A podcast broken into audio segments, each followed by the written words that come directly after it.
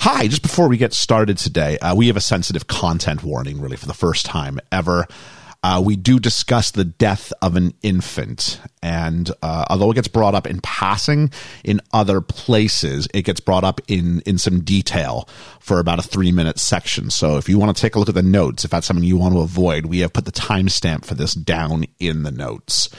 And we've padded it with five seconds of silence on each side, so you shouldn't stumble into it if you're scrubbing with your podcast or catcher of choice. So I uh, just wanted to make that aware uh, for you if that's going to be something that will disturb you. So, uh, with that in mind, um, thanks very much, and we'll get on with the review.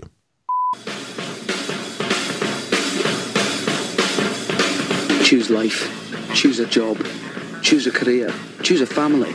Choose a fucking big television. Choose washing machines, cars, compact displays, and electrical tin openers. But why would I want to do a thing like that? I chose not to choose life. I chose something else. And the reasons? There are no reasons. Who needs reasons when you've got heroin? And welcome, welcome, welcome, welcome, welcome to the podcast that does, I think, what it says in the tin. It's best film ever. My name is Ian. And I'm Liam. And I'm Ellie. And that's really it for the first part. Georgia will join us like Begbie knocking on the door, where where the knock will come and we'll know exactly who it is. Absolutely. In a little bit. And welcome to Hopefully, we won't be going, oh no. Yes. and welcome to welcome to episode 55 on Train Spotting. Again another weird one because we've already recorded episode 56. Yep. As you do. Sometimes that's how it goes. Sometimes it is how it goes. Uh, really quickly, let's just uh, get through a few things. Uh, first things first, charts. We like to talk about charts a little bit. Oh, yeah. We charted here at home in Britain, in Canada. Canada. Where we were top 50. Uh, we were number 57 in Switzerland, number 39 in Denmark, number 17 in India, number 13 in Saudi Arabia, and number two in Nigeria. Wow. Wonderful. That's that's quite so. It still blows my so mind. many of these places I just would not expect us to No. find an audience, and it So speaks to thank the you, yeah. it speaks to the power of the internet, of It does. podcasts as a, as a, as a uh, medium, of Twitter as a way to sort of interact with people. And all these things. So, if you're out there, whether you're from Ca- somewhere we would expect Canada, Great Britain, the United States, or whether you're from somewhere else, anywhere else in the world, thank you so much Yeah, for thank pushing you. that download button. Uh, do a couple of quick promos. Uh, first things first, this is the Tuesday, so yesterday we would have dropped on our Talking the Mickey feed, we would have dropped Wanda Revision episode seven, which Seven. features one of our biggest arguments yet. I think, I think absolutely one of our biggest arguments yet. Yeah. What is true love? yeah. Just leave that there as a, as a tease. You want to find out who was against true love and who was in favor of true love, or what we define as true love. You might be surprised. Mm. Deep question, and head over to the Disney feed for that. Um, Absolutely. also, on that note, we're doing Tangled. It'll be out at some point, probably Thursday or Friday this week.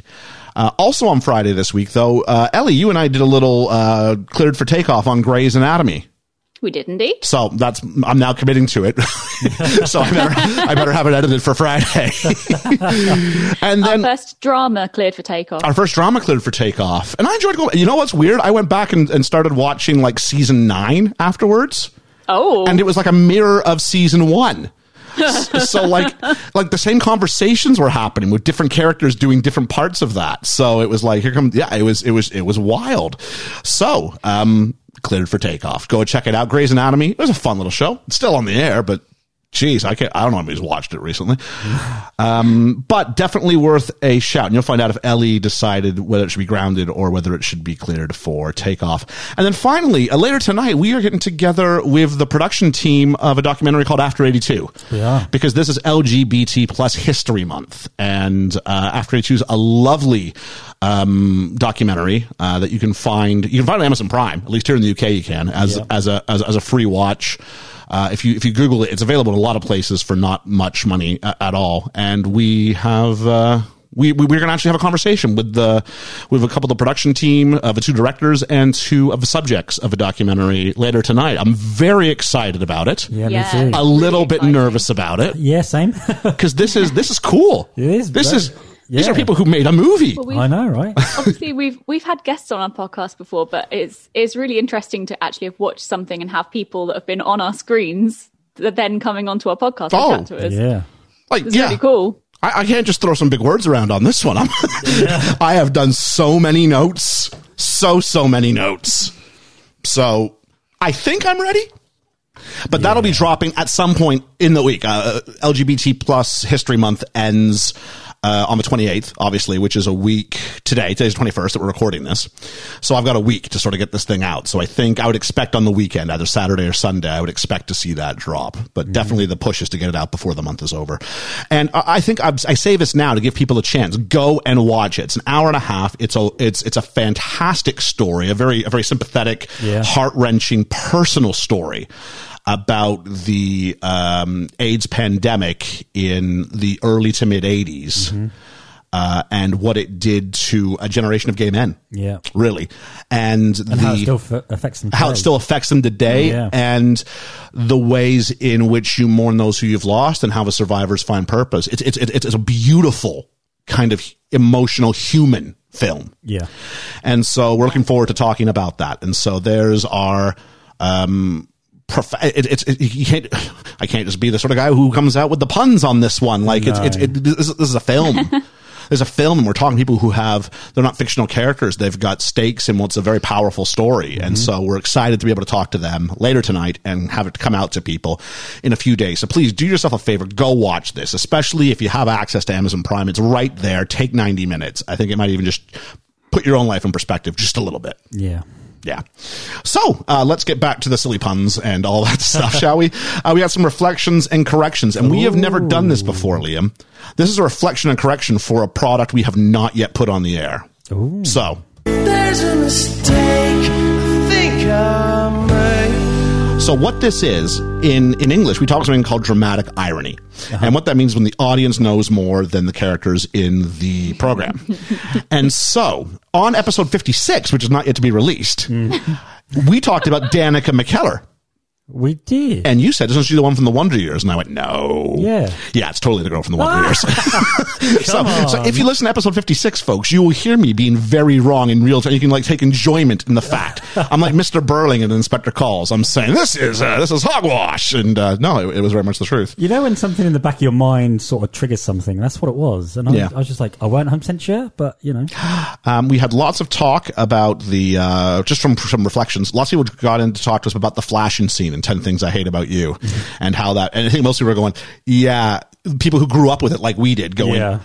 I felt differently this time. Yeah. so I think strange, so. isn't it? Yeah. Um, my so-called pop culture life podcast just said, I love 10 things, but hated that we didn't review serendipity. Well, you got to, it's got to Uh, get the votes. It was my favorite. Serendipity. It's like Thomas Jefferson said in, in Hamilton, you don't have the votes. And if you don't have it, you can't, we can't do it. I threw it in the hat. And so uh, it goes down in the PM. We'll talk about our Wally episode and said the fire scene with Wally gave me allegory of the cave vibes and laughed a lot at my uh, seed joke where he puts his seed in her and she instantly gets the pregnancy test back. So yes, Yeah. definitely go but check out our Wally episode. And on a Absolutely. side note, we had a debate last week about Go on. we did about ten things I hate about you or clueless. We did. So I threw it out there to the masses. yeah. and we had a fair number of like this is our most successful vote yet Oh, really? besides the one that like Ethan like ruined by like you know like like a landslide. by just like I hashtagging hate. it and throwing it out to like and what one fandom group just hijacked it. This wasn't that case. So it came down to the wire and in a Really? vote of 53.7 to 46.3%. Wow. 53.7, 46.3, like really Yeah. close. The winner is clueless. I, you can tell by the smile on your face. Because at first, 10 things came out to a lead, and then Clueless went like 80 20 ahead. Wow. And then it kept, it kept, I think if the poll go went another like three days, I'm not sure if 10 things doesn't catch it. Wow. But just, an, but it shows you those are clearly the two kind of, it's interesting. You're either, I think you're either Team Clueless or Team 10 Things, and, and people were passionate. People were insulting each other. it was great. And you're clueless and I'm 10 things. there, it, was 10 things I hated about that movie. Not really, not really. But yeah. It just goes to show, though, that they're on very similar kind of playing field and both very much loved films. It doesn't also it? goes to Yeah. show that by just asking the question last week, I feel a bit validated for me going, so which one is it? Because I'm like, you know, if it had been like 90 10, I go, I'm an idiot. I shouldn't ask the question. Yeah. but the fact that it was so close goes, it really is like flip a coin. And you Yeah. can find a random person. Probably it's going to go one way or the other. I mean, it Yeah. was it was like Brexit close. That result. Oh, that was. Mine heard that word for a while. Let's get out of this, shall we? um, so um, That's what the UK said. that's what the UK said. So let's do our shout outs. Uh, let's talk about this. Our Australian friends said BFE have all fully embraced the idiocy of our show, and we are so grateful to have friends like these. Remember, this offer stands for anyone. I think it means out of us who wants to come on the show to DM them. So great. oh, nice. I exchanged some messages with Debbie because it feels like the Six Nations tournament is always on. like, when is the Six Nations not being played? Wow. Debbie disagreed, but Dwayne Smith Dwayne agreed. Smith! That's right. Uh, Georgia will be joining us, like I said, in progress. So we'll see how the that- Georgia stand-in. Are you the Georgia stand-in? Yeah. Excellent. So on that note, uh, it goes down in the PM. Uh, I just want to thank for every kindness because she reminds us to uh, recommends us to everybody, uh, including she was very passionate. Listen to Shit's Creek, Ten Things I Hate About You. She's working backwards, and I'm, Oh, okay. I'm getting these messages from her about random episodes, and I'm like, I I I believe you. That I guess we said this. I don't know. Uh, Ethan says he feels like he's being bullied for his Kiwiness. Ethan, you're being bullied for many reasons besides Yeah. your Kiwiness. I just want to let you know that. Aw. we love you, Ethan. We do. Some of us do. Uh, uh, Russell's very excited for train spotting, so that's good because we're doing Yeah. train spotting. Um, Paul and Griff said uh, that they once did a list about 10 things I hate about Moulin Rouge, but struggled to whittle it down to just 10 points. And then we got into a really hardcore debate uh, about what's the better film, Rocket Man or Bohemian Rhapsody. And Liam, you and I have had this conversation off off mic. Yeah, we have, yeah. And you said you prefer Rocket Man. I do, And I'm like, yeah. Bohemian Rhapsody is so so the better movie. no. so the better no. movie. Again, we, we disagree. Ellie, out of I've curiosity, not seen I've not seen Bohemian Rhapsody yet, but it is on my list of things to watch, so I'll have to let you know. to be continued. I like the surrealness. of Maybe I'll Rocket throw Man. that up as a poll for the net. Even though we haven't reviewed either film, maybe I'll just go. Which one's the better film, Rocket Man or Bohemian Rhapsody? I really feel strongly. I feel strongly too. no, yeah, I'm just saying. Mine's just got you know Academy Award winner for Best Actor. Thumb war. No need to. I'm right. uh, How not to summon a podcast by our friend Lestat Hey. um, listed us as one of the podcasts that helped them realize they wanted to start a podcast. Ah, good Hopefully one. not because he thought he could do better than us.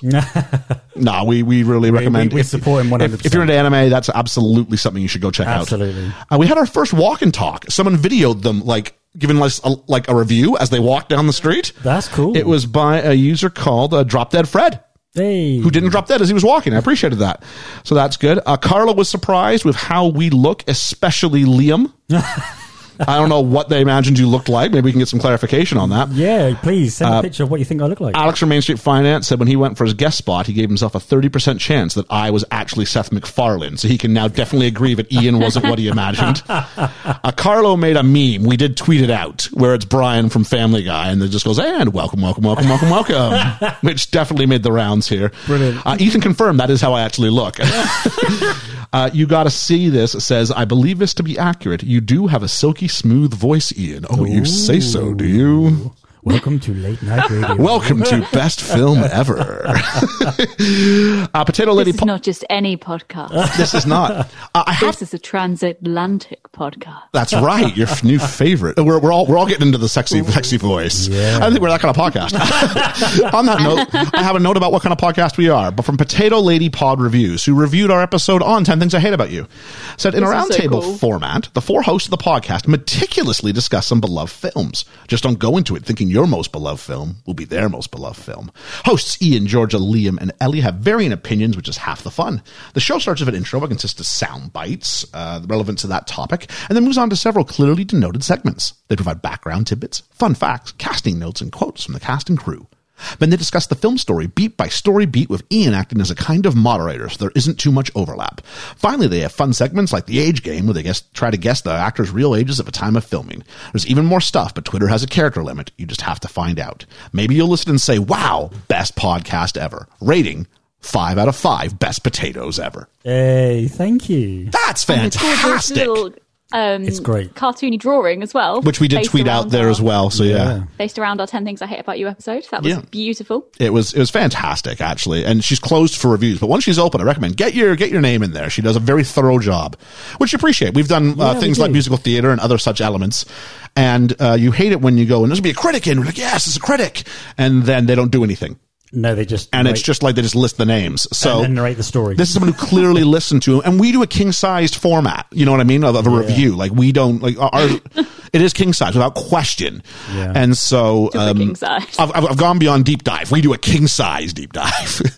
and go into the abyss. into the abyss. Oh, oh, jeez. we go down the toilet and we find what Don't we're looking remind for in me. there. And, and so. Train spawn reference. Exactly. And so um, it's nice when someone takes the time to really thoroughly listen to it, as uh, Potato Lady did. And then Dwayne Smith, one more time, Dwayne Smith said, I wholeheartedly agree with every word. The team all works so hard and it shows. My favorite podcast, best podcast ever. Uh, cheers, bro. So that this ends the part where we're just bragging about what people said about us. but it, it means a lot. It means a lot. I It mean, this is does. this is this, this can be a lot of work and it's a lot of fun as well. But it's helped when we get these sort of you know shots in the arm. I say all the time, I never thought anybody would listen. yeah. I thought- please stop trying to convince them to stop. no, no, no. It's just nice. It surprised me. All right, so let's move on. 15 minute mark. Yeah, I'm pretty happy with that. Let's move on. Uh, Train Spotting is the film of the day. Uh, w- who's seen it? I've seen it. You've Yeah. seen it. Before this, Ellie, you haven't seen this. No. and Georgia hadn't seen this. And uh, I, will I'll put a little thing at the start, but I'll put it here again. Uh, there is a trigger warning I'm going to put in place here. We do have some sensitive materials about uh, infanticide. Yeah, uh, and and I'll, I'll sort of try and give you a little bit of a maybe I'll put it in the show notes. I think I will try and put it in the show notes. So look at the show notes. I'll let you know when we're discussing that element, and you can sort of skip over that if that's what you need to. It's the only time I've ever felt the need to do it, but I think it is it is something that's worth talking about. But I don't think it disqualifies the film from being discussed. No. So, um, how long's it been since you've seen it, Liam? 12, 13 years?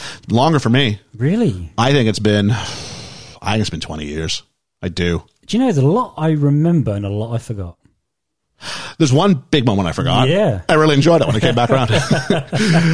um, and then finally, uh, just the idea of why was this one chosen? Well, I can answer this because I, I Yeah. scheduled this. You did. The Davis releases is the exact 25 year anniversary of the original release in the UK of Trainspotting. Nice. I know, right? Yeah, yeah, I'm pretty good at this soul. yeah. You are, aren't you? what's the what's the film to discuss this week? It's just and it's, it's interesting timing. This has been discussed amongst many things as the this is the British Pulp Fiction, Yes. which in the sense they're both edgy movies that have a lot of. gr- I mean, I think this is a lot grittier than Pulp it- Fiction oh, is. so much. And the camera angles on this is amazing. But the, the cinematography, just in general, Cinematography, yeah. Oh, beautiful. So, um, I almost said Pulp Fiction there. Train Spotting, directed by Danny Boyle, who, of course, amongst other things, has done Shallow Grave, Yesterday, and Slumdog Millionaire. Uh, the cinematography was by Brian Tafano, who, amongst other things, has done Shallow Grave and Billy Elliot. Well, And- shout out to him because that was amazing. And the music by Rick Smith, who did ter- uh, not Terminator 2, Train Spotting 2, and the 2012 London opening ceremonies. nice. It's a good on him. It ties in well. so basically, this was already a book by a guy called Irvine Welsh. And um, producer Andrew McDonald read this book on a plane in December 93 and felt it could be made into a film, and then sort of got uh, Danny Boyle and screenwriter John Hodge into it about three months later. And Boyle thought this could be the most energetic film you've ever seen. Um, and so the screenwriter Hodge read it and made it his goal to produce a screenplay which could seem to have a beginning, middle, and end and would last 90 minutes and convey some of the spirit and the content of the book. Some of the spirit and the content of the book. I- I'll tell you something. The energy in this film is. He's There's a- right. there's a lot of energy in this. There's a lot, and it's driven by music. So Boyle convinced the Irvin Welsh, the guy who wrote the book, to let him option the rights to the to the book into a film. But I him a letter that said that Hodge and MacDonald were the two most important Scotsmen since Kenny Dalglish and uh, Alex Ferguson. uh, Dal- Dal- Dalglish is a, is a striker in f- in football. Pass. Kenny I'm not- Kenny Dalglish, I'm sure he's a I footballer. know, I know who's a footballer. Yeah, and of course Alex Ferguson. I think he was, was with the Man, he was with manager. Man, Man, Man U for a couple of years, wasn't he? A couple. Yeah. yeah. Just a few. Uh, yeah, as an Arsenal fan, I very much knew who Alex Ferguson was. Um, I, think, I think he was a founder member. that's, how long, that's how long he was there. he was in a Scot- he was with a Scottish club for a while before that. I don't know if it was Aberdeen or where he was, but yeah. Um, some of this is where someone gets a chance to reach out and let me know how wrong I am, and I can use that for next week's corrections and I think he reflections. used to do a chewing gum ad. Did he? No, he should have done though. Uh, in October 94, um, the- the Hodge, Boyle, and McDonald spent a lot of time discussing which chapters of the book they would use and which ones they would not use for the film. Uh, they secured financing from Channel 4, which, if you're not from the UK, it's a British television station known for funding independent films, including Slumdog Millionaire. And Shallow Grave. And Shallow Grave, yeah. Yeah. Uh, many of the book's characters were dropped so we could bring it down to an adequate length. Uh, and Danny Boyle had his actors prepare by making them watch other films uh, by rebel- about rebellious youths like Clockwork Orange. A lot of people go back to Clockwork Orange. it's a good fit for this. Yeah. Good fit for this. The i- idea of like sort of gang antisocial mentality and creating your own culture. I think so. Hmm. Yeah. Uh, Trainspotting was shot over seven weeks on a budget of just one and a half million pounds. Wow. And they spent most of the time working out of an abandoned cigarette factory in Glasgow. Uh, due to t- uh, let me try it again. Due to tight time constraints and a tight budget, most scenes were done in one take. Even better. Yeah, I like that. Just turn it on, and get it, and get Wow. out. Yeah. Uh, it took place during the height of summer, which is problematic if you're trying to shoot night scenes in Glasgow, where it's like it doesn't the sun doesn't go down until 11 p.m. and it's up again by 4:30 in the morning. But on the flip side, it meant you could shoot all the daytime shots you wanted, Yeah. because the sun was up all all day and half the night, right? So usually Boyle was on set around 7 a.m. and didn't finish till at least 8:30 p.m. And so uh, that was about it. Uh, McDonald worked with Mir- Miramax Films to sell the film as a British pulp fiction, and they flooded the market with a revamped music video of Lust for Life by Iggy Pop, and the new music video was directed by Danny Boyle. Cool. So th- part of the problem, though, Yeah. is you said while we were watching this, Liam, man, they don't sound nearly as Scottish as this in the. Uh, In the second one. in the second one. Well, actually, before it's released in the US, Miramax requested that some of the dialogue be dubbed so the film would be easier to understand for American viewers unfamiliar with Scottish slang. I have no idea which one we watched. If this is the dubbed version of a not dubbed version. No, Oh, I don't- God. I don't, Yeah. I don't either. I'm sure I must have watched the non-dubbed. I, thi- I think it was dubbed. I think this is the better version. Because Really? it was said slang, not accent. I'm not sure there was that much, though there were bits where I was like, I have no clue what you're on about. Oh, and I'm pretty au fait with it. It's okay. but Um, so the actors re recorded the first 20 minutes, softening their accents to attune American ears to the Scottish dialect. So, um, Trainspotting will portray itself as both British and as an exotic element to the international market, which made it stay relevant to the American public and made it an international success in its marketing. So you went, look, it's British. Here's London. Here's all this stuff. But also, look, it's about heroin and here's Scottish Hills and here's all these things. And so you gave them part of the Britain that you used to seeing. We had those London shots, but then we also had bits, most of it's around Glasgow. So you can sell it at home as being a legit British piece. Yep. So that's kind of the, they definitely got a load of landmarks in. yeah, they did. Yeah. But also showed Glasgow. I mean, it's not very glamorous. No, no. Well, I think it's even though it's shot in Glasgow, I think it's supposed to be in. Yeah, it's supposed to be in Edinburgh, set in Edinburgh, shot in Glasgow. Oh, okay. Yeah. So, um, except for, of course, the final scenes, which were shot in London. And it was shown at the 1996 Cannes Film Festival, but was shown out of competition because of its subject matter. So it was not eligible for any awards at the Cannes Film Festival. But it became the festival's one and only unqualified critical and popular hit. I can see that. And this is where we start the movie with one of the. It's, it's, it's hard to say this, but the best four minutes are the first four minutes of the film, aren't they? It's a good. good Choose life. It's, it's a good four minutes, isn't it? Now, Ellie, you've never seen this before, but surely I'm, I'm curious. I'm, I'm thinking surely you have to be familiar with this sequence in some capacity. Yeah. Um, not overly. Wow, 'Cause that's mean- ingrained in culture now. It is. Isn't it? I don't. I don't think so. Like maybe kind of the the phrase "choose life." well, that was a little from bit. that's from like a 1980s, Yeah.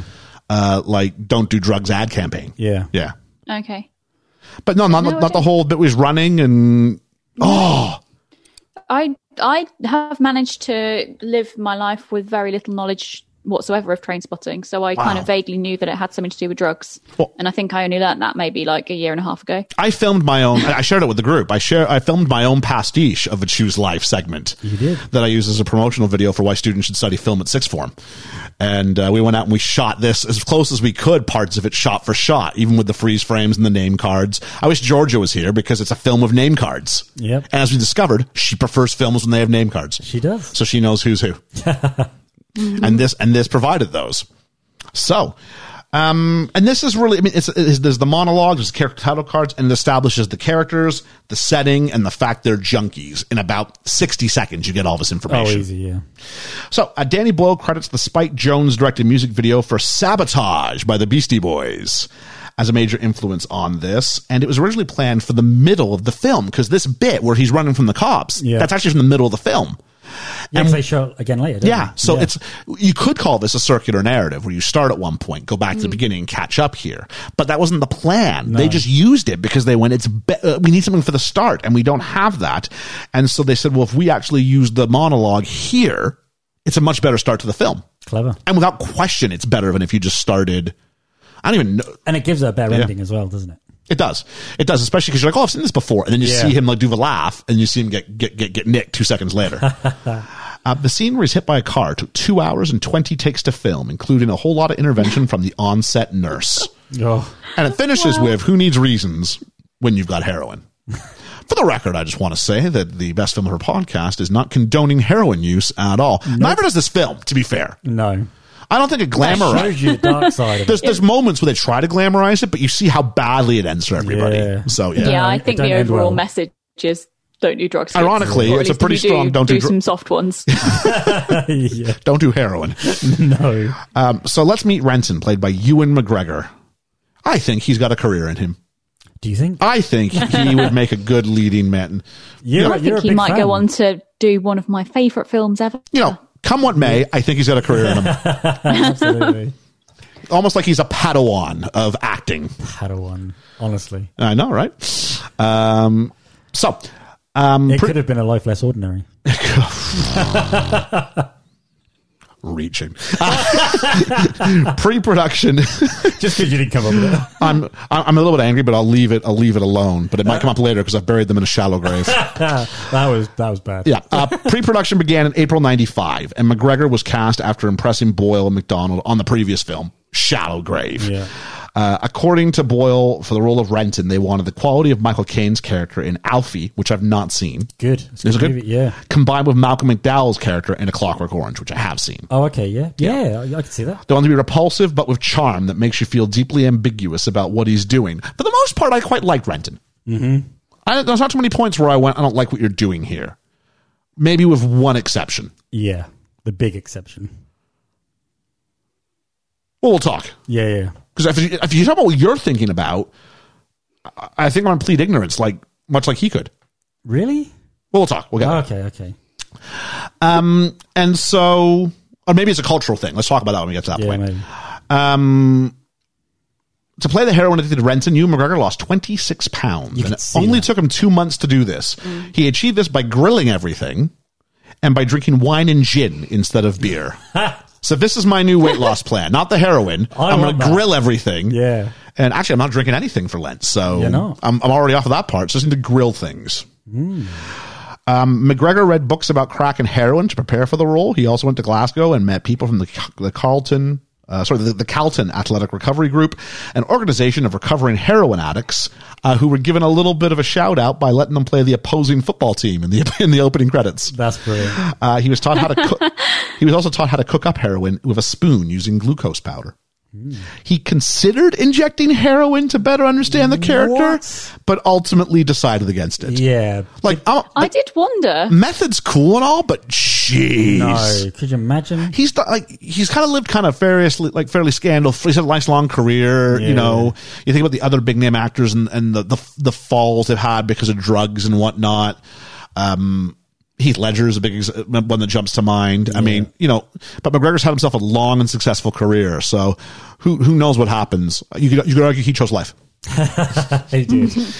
And then we go to the apartments and, and we meet the characters. And Spud kisses Sick Boy, and we see a baby very early on. There's lots of shots of going. There's a baby in this. it Um, rolls into Mm-hmm. shot. I, am trying to find a way. I'm not swearing about this house. In this, it's derelict. That's the best. I, I want to say shithole. It but is. It is. And it is There's derelict. my one. You know what I mean? Like it's derelict, but it's it's, it's a shithole. They show you an outside At, scene. at of some it. at some points, literally.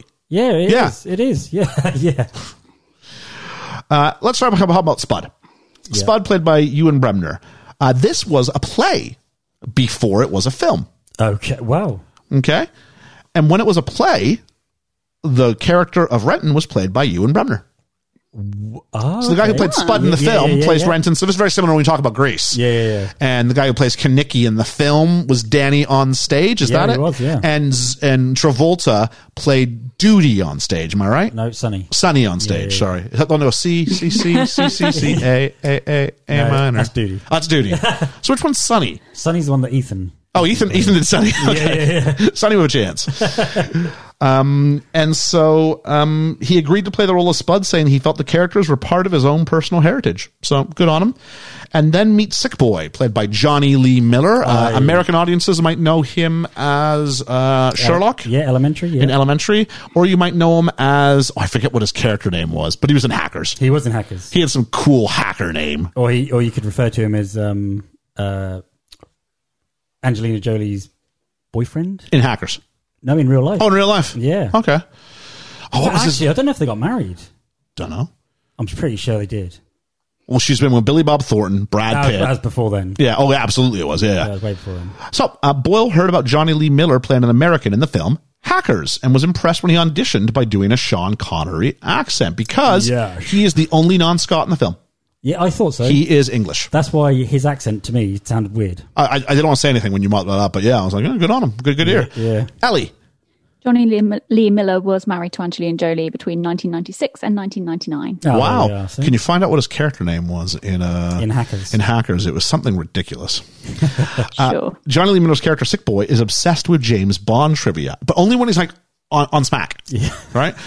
But he's the grandson of Bernard Lee, who played M in the Bond series until 1979. wow. So there's actually like a storyline reason to sort of, or like a real life reason to do this. That's cool. Yeah. Uh, his castmate Robert Carlyle, of course, played the villain in another Bond movie, He "The did. World Is Not Enough," in 1999. Not a, not a, not one of the great Bond No, films, no, no, no. but a cool idea. Villain who can't feel pain. Yep. Yep. Ellie. Character in Hackers was Dade Murphy. Oh, he had like a hacker name too. Must have had like a a nickname or He something. did. He had like his hacker name. Anyway. Oh. Um, oh, Is it Zero Cool Crash Override? that's it. Crash Override. Cash override. Crash. Crash. Like kind of like the Bandicoot, but instead he's I've an only override. seen that film once. Yeah. Yeah, I think I, I just like- saw I it once, can't- but I liked it. But it was like the '90s, and this was like, oh, you just type fast, you're hacking. yeah. Let's make sure we get green or purple font on the screen. A bit like Mickey Rourke in um, Iron Man 2. A little bit, yeah. uh, Johnny Lee Miller used the Scottish accent the entire film, even when he wasn't filming. I think he needed He oh to. only broke the accent at the rap party, and his coworkers didn't know. Really? Yeah, so then he he, he dropped back to his natural accent, and I went, "Whoa!" Oh, I knew just by watching See, it. I did that once when I went out for Canadian Idol. I put on a fake English accent for the whole time, and then finally I had to get some people so I didn't go. I, I've been, so finally I went back to my Canadian accent. I've been speaking like this for like three days. Can I? Can I just? Can I just give you my regular voice for? a bit? It's like what? I'm like, yeah, I know. Sorry, I'm- That's really funny because your English accent's really bad. It is, It but is, to yeah. Canadians, it sounds fine. I got news. I got news for you. Your American accents aren't great, guys. I remember when I started doing Greece with you lot, and I was like, "There are some bad American accents in this place." I remember looking at you going, man, that's a good, that's a good American That's a accent. good American accent. and uh, Ellie, I mean, we talked about your your down South Texas Brooklyn accent you were going for. yes, which means that my Southern American accent is wonderful. Yes, it Just is. Um, My New York accent, not so much. I really struggled in Chicago to do like an old timey Chicago accent. Everybody else could do it. I couldn't. so eventually, I just I, I sound like I like like a, like a Louisiana drawl. So I was just like I I didn't want to do like my, my naked Canadian voice, but it was I think that's what I did in the end. I don't Oh, know. Um, and so back to the, j- the the the junk hole, I'll call it. There's a sexual energy in the injection of heroin between Allison and Sick Boy. And just as Oh, everybody. just as I'm writing this down, but there's like he's like injecting her and she's like responding. He licks it as well, doesn't he? Yeah. And just as I, I'm writing this down, we get the idea that it's the best orgasm times a thousand, according to the voiceover. And I liked the use of a voiceover to Oh, I guide did. us The through narration of it. And you can tell it was a book. Yeah. And it's these sorts of things that I'm sure are lifted right from the pages. Um, and she says that beats any, I'm going to say sexual experience in the world.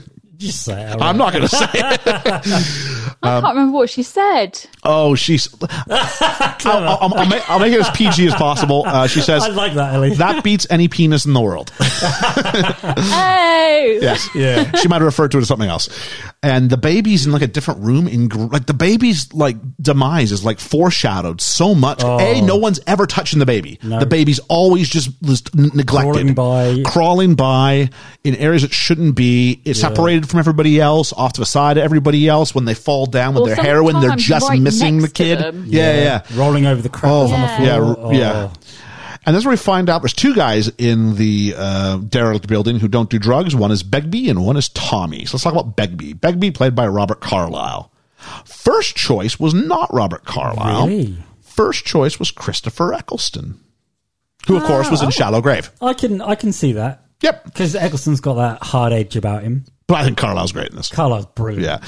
Uh, Carlisle said, uh, I've met lots of Begbys in my time. Wander around Glasgow on Saturday night and you've got a good chance of running into a Begbie. in 2009, Arsenal. yes, in 2009, he told a BAFTA interviewer that he played Begbie as a closeted gay man whose outbursts of violence were due to his fear of being outed. The writer of the of the book said that he confirmed he wrote the uh, character of Begbie to have an ambiguous sexuality and agreed with Carlyle's interpretation. You could tell that on Yeah. screen though, Yeah, not bad. because when he gets um urine up the wall, doesn't he? Yeah. No pun intended. There. Oh, when, when, when he when he has his moment. And Yeah, he- yeah. He brings out the knife, doesn't he? Yeah. Don't you ever? Don't you ever tell anybody? Yeah, yeah. Where everyone else is kind of laughing. Okay, so so Yeah, this yeah. happens. Oh, okay. Uh, and then we meet Tommy, played by Kevin McKidd. Kevin McKidd would go on years later to appear in a little American medical drama series called Grey's Anatomy. oh. Oh, Which, if you want, you can. I had not planned this, but you can catch that on Friday, dropping in cleared for takeoff. Kevin McKidd's not part of the original cast, but he just show up Okay. years years down below. No, you didn't miss him. He's just Like, oh, he's he's a bit he- familiar. he's also the groom in Maid of Honor. oh, yeah. He's the Scottish guy who gets married. yeah. Far less heroin, but but, but just as much Scottish countryside. so there we go. Um, and he missed. If you, if you ever notice, he's never on the posters Yeah. for any of the things. It's because he went on holiday, and therefore missed the promotional photo shoot. Oh god. Yeah, so he's not even on the video cover. He's on the DVD cover, which is weird because he's a main character. Yeah. he's more main than some of the other ones. You could argue. You could argue he's more main than Diane. Why did he go on holiday? Sometimes you just need to get away. There were quite a few actors in this. Well, I say quite a few. At least two of them um, were voice voices in Brave as well. Oh yeah, I can imagine. Yeah, there's a few familiar things. Uh, Like, obviously, your your go to Scottish actors. Absolutely. uh, Renton wants to get off the junk, and we see this because his red light like bathed over him, and we finally get the title card, and he gets off the junk, and he's like, "This is the room I won't leave," and he barricades himself in with like these two giant like two Nailed by doors, fours like yeah. nailed shut. I'm just like, oh, as someone who rents a property, I'm like, that's just not that's not good. Uh, and we get uh, I say here we've got some soothing music and what song is this? Oh, it's it's the piece of orchestral music. Ellie, did you pick up Oh, what this was? It's nice. No. Oh, okay. I was like, Ellie might know this. No. Uh, and he's got a hell of a shopping list to get himself through. I don't I don't write it down. I do remember eight tins of col- uh, mushroom soup to be eaten cold. Yeah. I think four tins of tomato soup to be eaten hot. Yeah. He's got uh, amongst other things, he's got three buckets. One for vomit, one for urine, and one for feces. Yep. He's got a television and Valium from his socially accepted drug addict of a mother because Valium's okay. yeah. Yeah.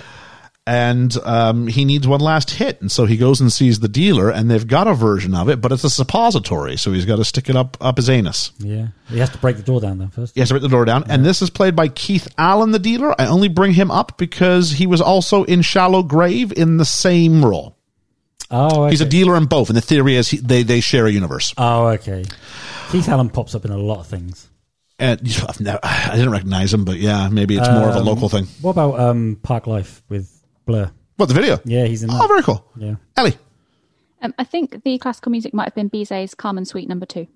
probably because I didn't hear it anywhere else. Yeah, So yeah. I would guess that's probably it. He's also Lily Allen's dad. Is he? Yeah. What? The singer. Lily Allen. Bizet. Sorry. Bizet, the guy who wrote the music we're talking about. No. no Oh, no, we're no. back to the dealer. Uh, Oh, okay. honestly, why drag this out? Once in a while, you make me smile. Is that her? Is that Lillian? You make me Yeah. smile. It's just some more singing for the montage at the end of the year. and uh, then we go to um, the worst toilet in Scotland. oh.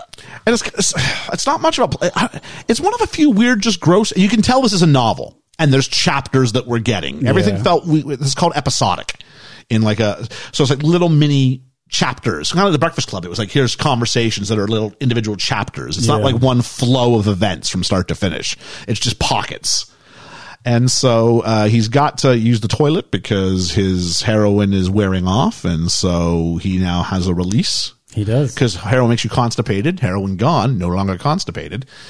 And so he finds the world's worst toilet, and it's just covered in feces.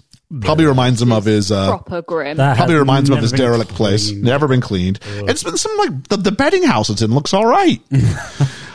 But um, actually, and then he, he uses the toilet, and then he realizes the suppositories have fallen out of his bum, Yeah. and he reaches down to get them, and ends up climbing down into the Clever drain scene, pipe. Though, clever scene. Clever, clever, yeah. I, like Um, that, I like that surrealness to Oh, it. this. for the record, uh, the feces was made from chocolate and actually smelled quite nice. Oh, okay. that's- But they, they made sure that we knew it was gross because you had buzzing fly sounds.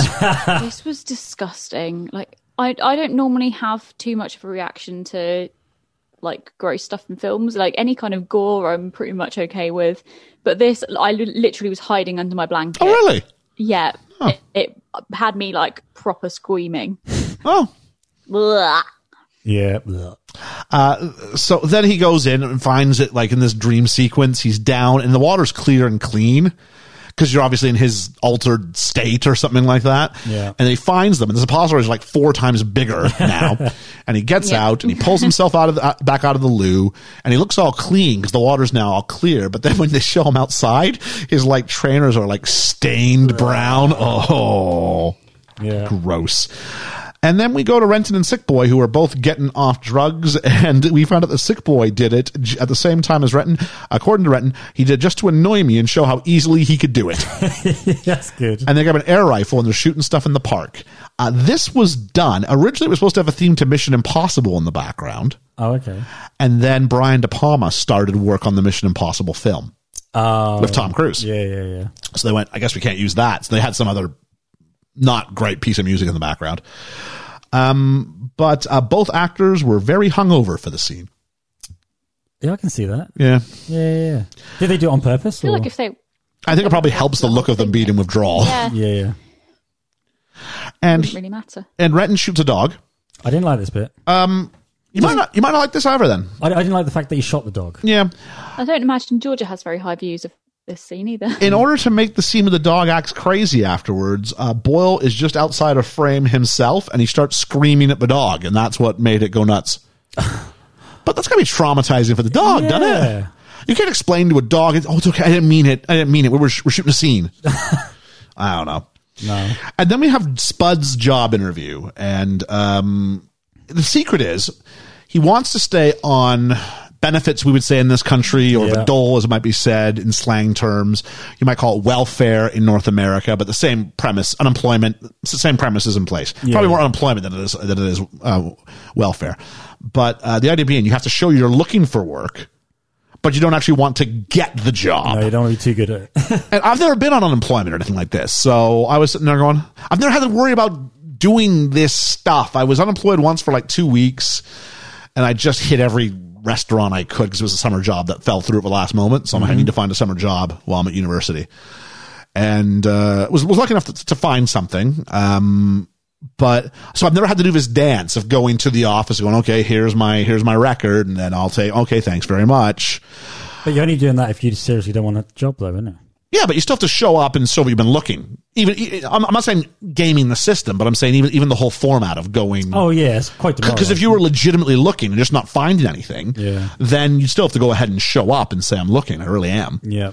So I've never had to do that, thankfully. But um, the secret is apparently, although Renton's coming down off of or, or is giving up heroin, he still has some speed in his pocket. and I feel that with a novel, there might be more time between those two scenes. Yeah. But it just felt like he's like, yeah, I'm off heroin, got speed in my pocket. I'm like, is this a good thing? For him, it was. Doesn't well, g- good for uh, good for Spud in his job interview, which was really great. and they go Quite enjoyed this scene. His foot in the door. all these jump cuts of like distance. that was brilliant. And they went, Did you lie on your application? Well, just to get my foot in the door. and they're like, You were sent here by like the employment agents. Uh, you know, like you, You don't already had your foot in? your foot's in the door. So um, I think his answer to why do you want to work in the leisure industry was the pleasure. the pleasure of leisure. And then he goes up and he like hugs them and kisses them as he shakes their hands. So obviously, mission accomplished. He's not getting the job. no. So then we have two scenes that kind of happen side by side. So one of them we have Begbie and the boys are upstairs in a pub and they're drinking a pint and Begbie's talking about something. Yeah. I can't make out anything he's saying. this can't be redubbed, this part. And when he's done, he takes his like it's not even like a pint glass; it's like a stein. What would you It- call no, that? it is a pint glass. Well, it holds a But- pint, but, it's but- not like it's not like a skinny pint glass. One we of have those, now. like, No, no, that's dimples, pint glasses, tumbler how they used to ones, be. yeah. yeah, it's like it's like these fat like a things with like a handle on it. it handle looks like a on it, mini yeah. pitcher, basically. Yeah, yeah. And he just throws it over behind him, over the balcony, and then it freezes. And then we go to Tommy telling a story about how Begbie got angry over a pool game and basically kills this nerd for eating crisps. Yeah, he does.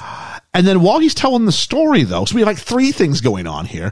We have Mark's looking through all his videotapes and finds amongst these football tapes, he, they've got um, Tommy and his girl have made some sex tapes. Yep. And so he puts Volume number one. the sex tape, volume number one, at which point you got to think if they've got like five volumes.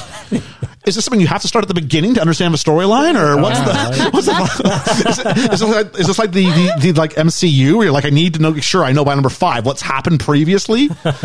so he puts s- volume one into this t- hundred top soccer goals or football goals, and says, "Can I borrow this tape?" And he's like, "Yeah, you can borrow my football tape." And un- unfortunately, like this one decision, this is my issue. Yeah. This one decision Ruins everything. kills Tommy. Yeah. If you follow the butterfly effect, this kills Tommy. Yeah. Yeah, it does. And I'll say this, th- maybe if I'm he I didn't really ever feel that Renton ever felt sorry for anything he did. No, he didn't. Yeah. But he was there for every single occasion what happened. Yeah, it's all his fault. Yeah. It's all his fault. But he never felt. Yeah, it is. Well, we'll talk about it. But Yeah. okay, first things first, the relationship breaking up definitely Yeah. his fault. Yeah. Yeah. Yeah. And he could get the tape back and said, sorry, bud. He could have said, You know, "I'm he's- sorry," and or she- and "Oh, I then- found it. It's in this. I, I, I, Yeah. I didn't get around to watching this yet. Exactly. It- It's in here." Yeah. Um, and then we go back to Begbie and the glass. Yeah. and the glass lands. Glasses. Am I using the? Is that the right verb? Glasses. A woman. Yep. Yeah. Glasses. It hits. The, it Blasts hits her her in the in, face. in, in the face, and she's Yeah. bleeding all over the place.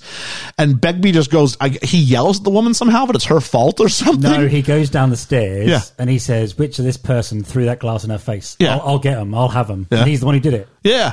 And but, so he, but you don't realize he's. The Oh, one who he's did it. using this as an opportunity to Yeah. to start a fight, which is all he wants. He likes recreational violence, which it could be this closet. If you do want to say he's this closeted homosexual, it'd be this idea of he wants to feel pain Mm-hmm. as well. So he likes to fight, but he likes to be hurt as well. If you want to go with that interpretation, which Carlyle did. It's funny because I always thought he never had the inclination to think that he was the one who did it. What, Carlyle?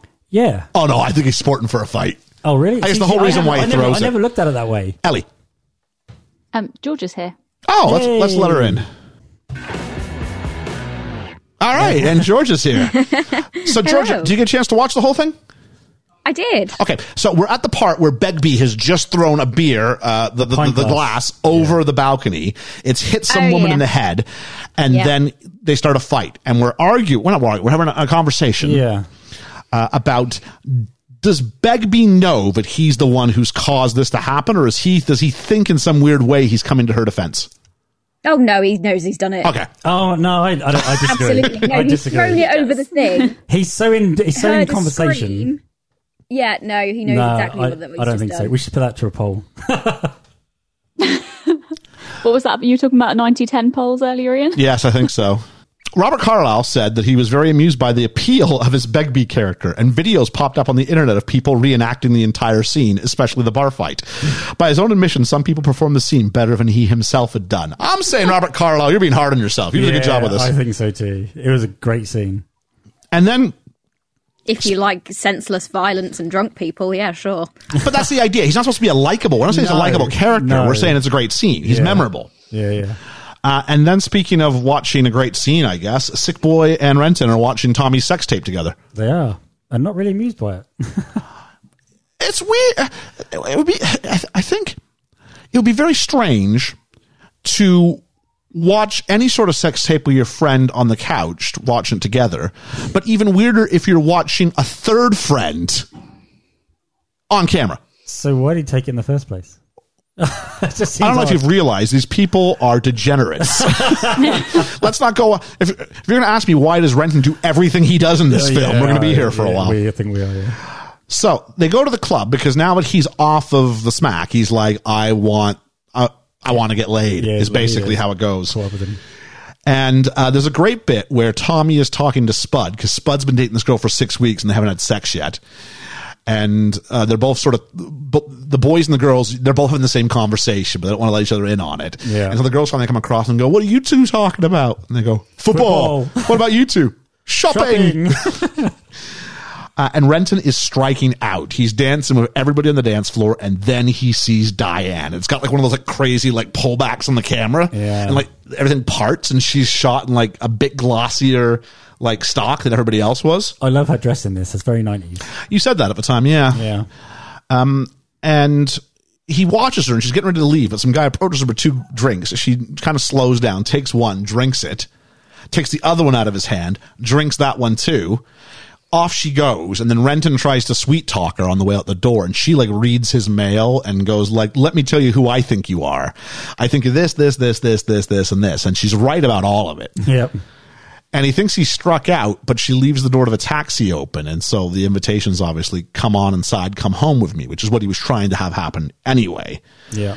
and then everybody is having sex except for Spud. Spud is passed out on the bed. And his girlfriend's like, come on, casual sex. And he's just like, he's just like inebriated. And then she's like, let me see what you're working with. And I'm like, let's reverse the genders. Yep, yep. A girl's passed out on the bed and they're like, all right, I'm going to take your clothes off. It would not be a source of comedy. No, and None of, I nothing didn't in find this it a film source is a of comedy source of anyway. comedy. I'm sorry, you both were talking. What? Shit. nothing in this film is a source of comedy. oh, there's some dark humor. Oh, I think this is supposed to be. See, it's supposed. I get that it's supposed to be funny. I don't like it. No, no, I no, get no. that It's Spud. not funny. I guess I get yeah, that and I Spud's the basically loser. said the same thing. It doesn't doesn't need to be Yeah. reverse gender for it to not be funny. Like, No, it I, just I, I wasn't called agree, in but I anything. think for some reason we're going. Well, no, not us specifically, but I think that we're just going. Well, maybe like it is tee hee hee kind of, or Mm. maybe you just don't like that sense of humor. No, it's not about humor about it. That's why I say reverse the genders, and you go, oh my god, this okay, this would because it wouldn't even be debated. No. it wouldn't even make a film. You you could not have a film If you shot this in 96 and you're like, yeah, then Spud takes her home and then takes her clothes off when she's passed out, it would make it into cinemas. It would make it past the edit. no. No. unless it was like really obviously calling him out for being a rapist or something. Like Yes, but that, but this this this film was telling me it was a joke. For, Not for a likable Yeah. character. No. Yeah, it's just oh look how much of a loser he is. Ha ha ha. Um, and so Tommy's girl wants to put on a tape of themselves having sex while they have sex, and it takes like Tommy a while to realize he's watching a football tape because at first he's kind of just like like into the football tape a little bit. He I don't know if he's just shoots- he nearly distracted. scored. we got uh, what a penetrating goal.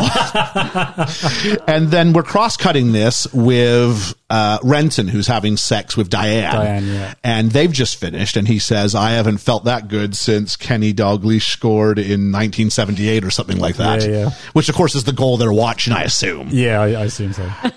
And she kicks him out instantly. He has to sleep in the hall, which, knowing what we find out later, just tell him to go home.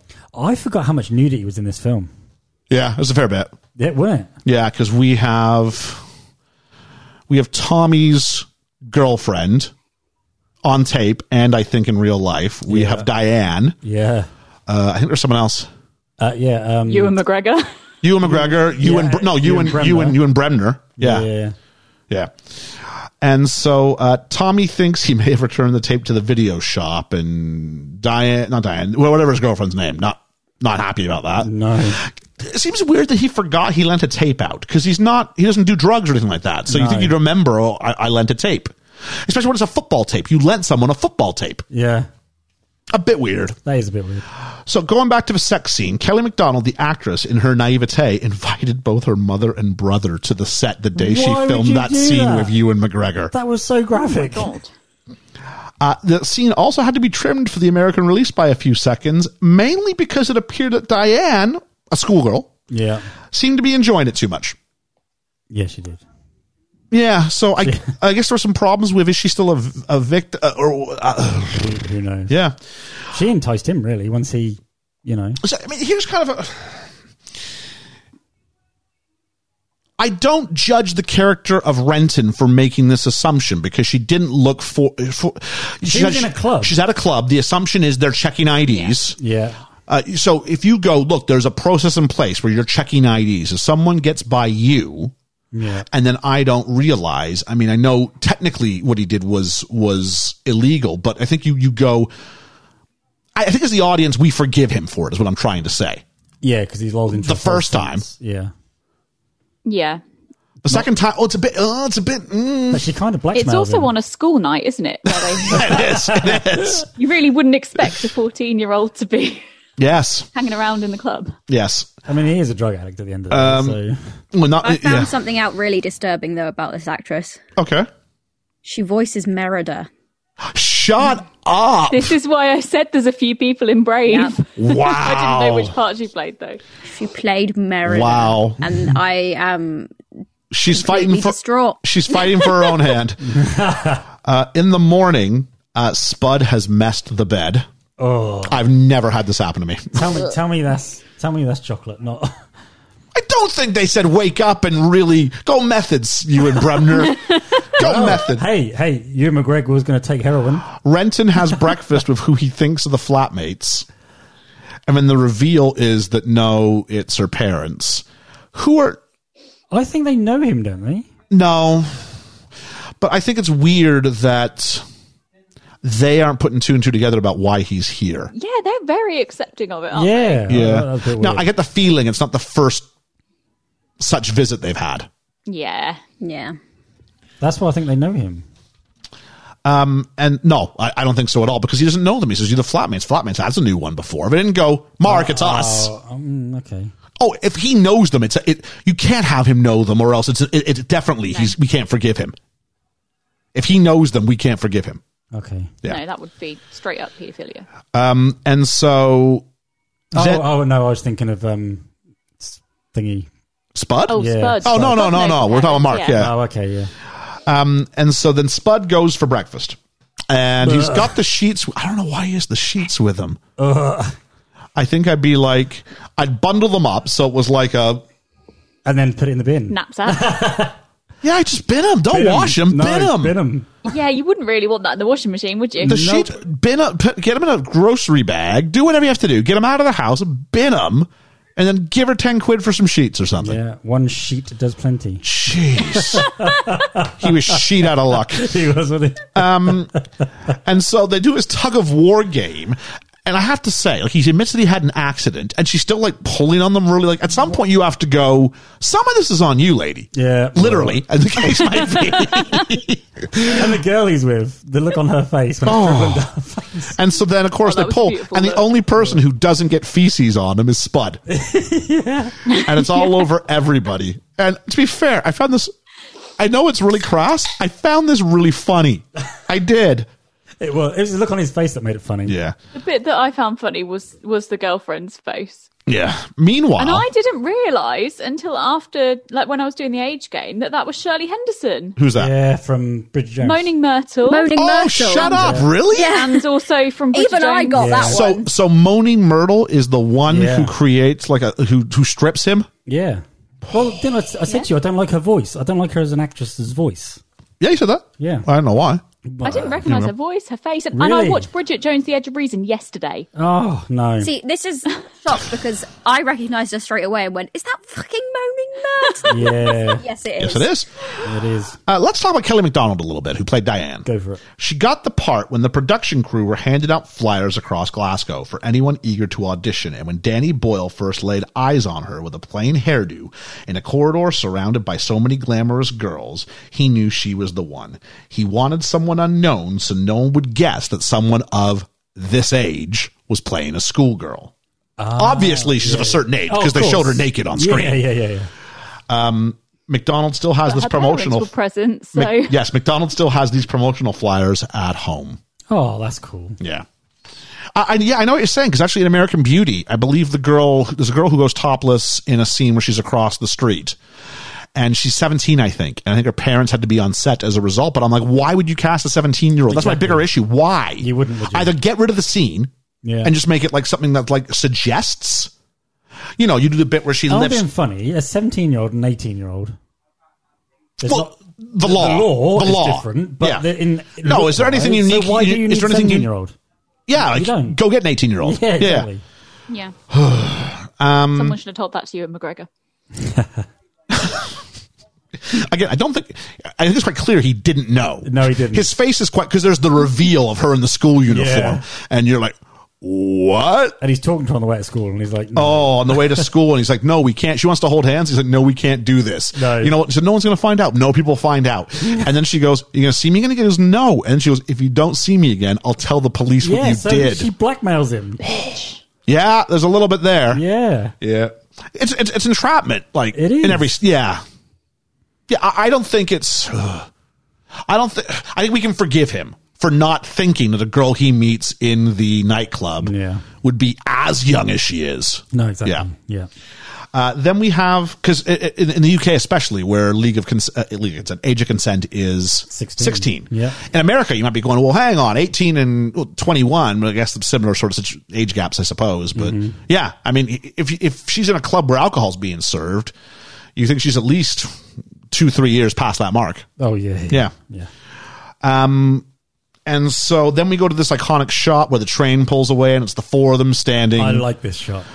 yeah, it's kind of a nothing scene though. It is nothing seen, but do you think I, they need to get the train in because that was the train spot? Maybe. I think we need this to see Tommy's downfall. Yeah, because Tommy wants them to go hiking, but they're all like r- hungover from the night before. Uh, he needs to take his mind off Still this. drinking. Yeah. uh, and he goes, Look at that. Doesn't it make you feel proud to be Scottish? And McGregor goes, It's shite to be Scottish. Some people hate the English. I don't. They're wankers, but we've been colonized by wankers. It's got something like we couldn't even pick someone good to colonize. yeah. uh, and then, I love the fact we can laugh at that. Yeah. Well, it's, it's the Canadian half of me that's laughing in this regard, who, who also got colonized by the English. so there we there go. we are. We're not still part of the same country. I'll say that much. Uh, there's a democratic decision to get back on heroin, they say. yeah, And in this scene, the baby's in shadow. it's tough. We're not there yet, but the baby's now in shadow, Yeah. and you're like, "Ooh." That's tough every time I see Once it. you know, Every time I see once it- you know, Yeah, and yeah, you yeah. start seeing all the places the baby, you're like, "Oh, jeez." I noticed a lot more this time round. Yeah, when the first time is than the it, first. Yeah, They nick car batteries, and Renton steals money from his mum. Tommy's girl dumps him over the videotape, and Tommy wants a hit to take the pain away. And he says, I'm a, I'm a grown up. I'm a big boy. Now, this point, I think it behooves Renton to go, I did it. I know he's back on the smack, yeah, but at this point, you go, I don't do, look, I did this. Beat, beat me up, do whatever needs to have happen. Here's the tape. It's not lost. And there was that beat where he could have done. And he chooses not to. Yeah. And he goes, I'm a big boy. And he actually just goes ahead and goes, Yeah, all right. Yeah, well, Well, he wasn't going to, and then he hits the money out, and that's what gets Mark to roll back over yeah, and do it. Yeah, And they steal a TV from an old folks' home. right in front of them. And before he took up screenwriting, John Hodge was a doctor and had to frequently deal with heroin addicts. Some of his experiences have been written in the script. One such example is junkies stealing a television set from an old folks' home. Just can't make it How up. low can you go? So here is our trigger warning. Trigger warning, we talk about a disturbing scene coming up. And I'll put that back over there. Okay. Okay, that's cool. So let's just do a bunch of silence. And then we just get told, well, the good times, they couldn't last forever. And it's a really understated way of talking about what's about to happen. Yeah. And this is the baby being dead. Oh, And we hear Allison screaming, and like they're all laced out on, on smack. And um, they're going, you hear uh, Spud going, would you be quiet? Everything's all right. And, you know, um, Renton's kind of just like rolling over, going, ugh. and he's like, I don't know how long she's been screaming. And yeah, the, the the part of him that's nar- narrating. I don't know Yeah. how long she'd been screaming for. Don't know if anybody did. Right. And then we find out the baby's dead, and we they're not afraid to give us a close up. Now This it, is graphic. it looks like a doll. yeah, It does look, look look like a doll, but we've seen the baby crawling around most of the movie, and it's still Yeah. And going by the look of it, it's been dead a while. yeah. That is And so and they and, and they make you look. None of, and the, the characters don't even choose to look; they choose to look away. yeah.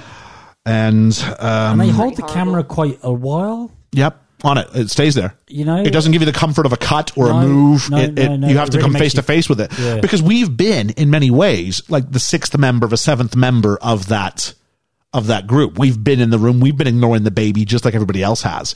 Because while we've been following Sick Boy and Renton's sexual escapades and all these other adventures, we too have forgotten there's a baby crawling around. Yeah, So oh, it's I it- don't think so. I didn't this time. no, because the round. camera leads us there. Well, But- but to start I, I, with, I think yeah. when you see him not that, when it shows us the baby, we think about the baby. But when we're when we see them like you know out at the club, I'm not thinking there's still a baby out No. there. No, I'm I'm thinking about the scene I'm being shown. Yeah, exactly. So it makes me an equal party of that because I was caught up in all their escapades and not with the baby as well. Yeah, you're not thinking. And it forces me to deal with it, just like it forces the characters to deal yeah, with it absolutely.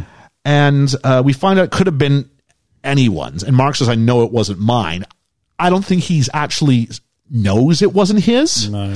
I think he's just it's that rejection, it's the denial. Yeah, so you can't. We feel do it. find out later who the odds are, who the odds are of whose baby it is. Yeah. But he says it could have been. He goes, it could have been Spuds. It could have been Tommy's. It could have been Sick Boys. It could have been. But I, but I know it wasn't mine because they all have to deal with that in their like somehow it makes what happened a little bit easier. Mm-hmm. I don't know. Uh, but we do have uh, Sick Boys quite traumatized more than anybody else, and we get the idea that he probably knows it's his. Yeah, And Sick Boy yells though and says, "Say something, Mark." And the only thing he can come up with is, "I'll cook one up." why did he yell at him to say something though? This is what I didn't understand. I'm guessing this is Mark's role in the group. Maybe. Georgie, I'm guessing you skipped this whole scene, yeah? Yeah. Yeah. Um, it's generally accepted the baby died of starvation and or dehydration. Okay. And it's heavily implied, as we said, that Sick Boy was Baby Don's father, but it isn't actually confirmed officially until, the, No. until the sequel. Yeah, yeah, Let me find that out. that's true. yeah. So this is the end of the trigger warning. So we can all just be quiet again for a second. And now I know where to mark it. All right. So um, let's talk about some happy things with the baby, shall we? Um, Danny Boyle used twins to play the part of Baby Dawn, which meant that neither baby was forced to be in front of the camera for too long, and all the cast would play with the two babies between takes to break the tension of the obviously difficult scenes they were about to shoot. Yeah. So that's nice. It's a So bit, our last memory is of the cast playing with babies. it's a bit like um, Linda Blair in uh, The Exorcist, young girl in that. Yeah, but she's a young girl, not a baby. No, I know, but Yeah. she was a young girl in that, and they would make sure that that was a happy set. It Oh, wa- really? It was. Okay. It weren't. You know what we saw Yeah. on screen was not what she was experiencing. It must be really difficult to sort of just turn a switch and go, okay, and now we're back in that depressing state, and now yeah. play with a box full of puppies on set. Yeah. There we go. Um, back to the opening, almost literally, and they get nicked for shoplifting. After he I love smiles, we this get hit by the scene. car. Uh, Spud is sent away for six months, but Renton gets away with a suspended sentence. which I don't understand. He has entered a drug rehabilitation program prior to sentencing. So Spud had done the same. yes. Or maybe Spud had priors. I don't know the deal, but that was enough. Yeah, I Red- think Spud red- did have priors. I think. Yeah. So, um, in comes, uh, well, as they're sitting, so we go to the pub, which seems to be where they commiserate and celebrate everything, was the same pub over and over again. And his parents, uh, the mother kind of looked like a discount Olivia Coleman, she did. but the father was Hamish's father from Braveheart, yes, and he's the Lord Commander of a Night's Watch Yes, he in is. uh, Game of Thrones. Yeah. So, uh, and they're telling him like, you should be more like Begbie. Because Begbie's not on not, not on drugs. No, he's not. He's an alcoholic, but he's not on drugs. no. And so in comes Spud's mother, and Retton gets up and goes, I want to let you know that, you know, I should have gone down just as much as he should have. And that seems to be enough. I don't And know why she came in. I don't know wh- whether she was going to confront them or just to be with them. May- Maybe she was going to say, I'm happy for Mark, but then it gets a little bit too real when she gets close. To see them all being so happy Yeah, reminds her of her loss. I don't know what it was. But then Begbie Or was gets she up. just coming in to drown our sorrows? maybe. And then Begbie gets in and twists the knife a bit and says, course, "It's your yeah. fault that he's a smackhead." and uh, to be fair, like Mark's a smackhead, yeah. and Mark's parents aren't taking this to heart. Like it's, it's, just- it's really weird. They're, they're like, they're like, "Oh, poor Spud's mother." I'm like, he, he- "Same accountability, isn't it?" Yeah, And so Renton goes away and can't deal with it and shoots up with an extended metaphor for dinner. Would sir like to know what's on the menu? I'll just be having intravenous drugs, please. I'll be a waiter for today. Yeah. Here you go. And then he shoots up and he sinks into. Before he sinks in, though, uh, the extreme shot of the arm and the needle going Is into that it. real? Prosthetic arm. Okay, good. Yeah, prosthetic arm made up with pulsing veins, smack tracks, and small pockets of blood that would appear when the skin was punctured by the needle. Oh, okay. I didn't Yeah, know. whether I that really was, wish uh, you'd have uh, told me the timestamps for those as well because. Oh, Oh. I don't know. boy, I was fully not looking at those scenes. I, don't know how many- I- I think that's one I can get away with not doing a warning for. Yeah. Yeah. yeah, no, but it's just very disturbing to Okay. to I d- I was okay I with it. had just started eating my dinner at this point, and I was like, Whoa. I was okay with it. I don't know. Maybe it was- I will watch a needle go into my own arm to have like blood taken or or have an injection or whatever. That is Yeah, fine. me too. but somebody else's on a screen. okay. It was like no, it was the bit of blood that came out with Yeah. it. I was like, Um, No, see, I was totally fine with all of it. uh, Renton sinks into the floor, and the, the crew built a platform above a trap door and lowered the actor down, which would is exactly what I thought would have happened. to like insinuate uh, a burial. Yeah, and he- the rest of the shots, and from his perspective, is like a coffin. Yeah, So I guess this will show how close he is to dying. yeah. Um, Mother Superior, which is the name of the character, says, "I'll call you a taxi," and we think it's the ambulance. No, it literally is a taxi. Credit to him though to take him out. He could have just left him. You don't want him leading back to you. Yeah, true. dumps him on the steps of A and E, and this is and he's brought back from the dead by another needle, and then he's back into his bedroom with trains on the walls. Maybe Yeah. maybe this is the train spotting. That's two busy trains. Yeah. Yeah. too busy. And then he goes into detox, and he sees a bunch of stuff when he goes through withdrawal. They lock him in his room. He sees Diane. Um, he begs his parents for one more hit during this process. He sees Begbie. He sees the baby on the ceiling with the head that does the exorcist kind of spin around thing. He sees Sick Boy again, and Sick Boy's like all nice drinking tea and saying, just say no. Thought it was brilliant. That was clever. Just Say No, of course, was a famous anti drug campaign in the 80s, made famous by Nancy Reagan. Yeah. Nancy Reagan. Oh, They even used it in Grange Hill. Uh, Did they? Yeah, and they had a, a song out called "Just Say No." I remember the, the commercial. 'cause I was in England at that time, so I remember that one. You've got a right to say no. That's that one. Uh, he sees Spud in shackles because, of course, he's in prison. And then he sees it's really clever. He sees his parents on a TV quiz show, and all the questions are about HIV. yes, And then we see Tommy at the side, and then we see more questions about HIV, and we see Tommy, and we're linking these two ideas. It's never said overtly, but before we find out, we're given hints that Tommy has become infected. and that's for through sharing needles, isn't it? Yes, I, I, I be- I believe Yeah, so. yeah, Yeah, yeah.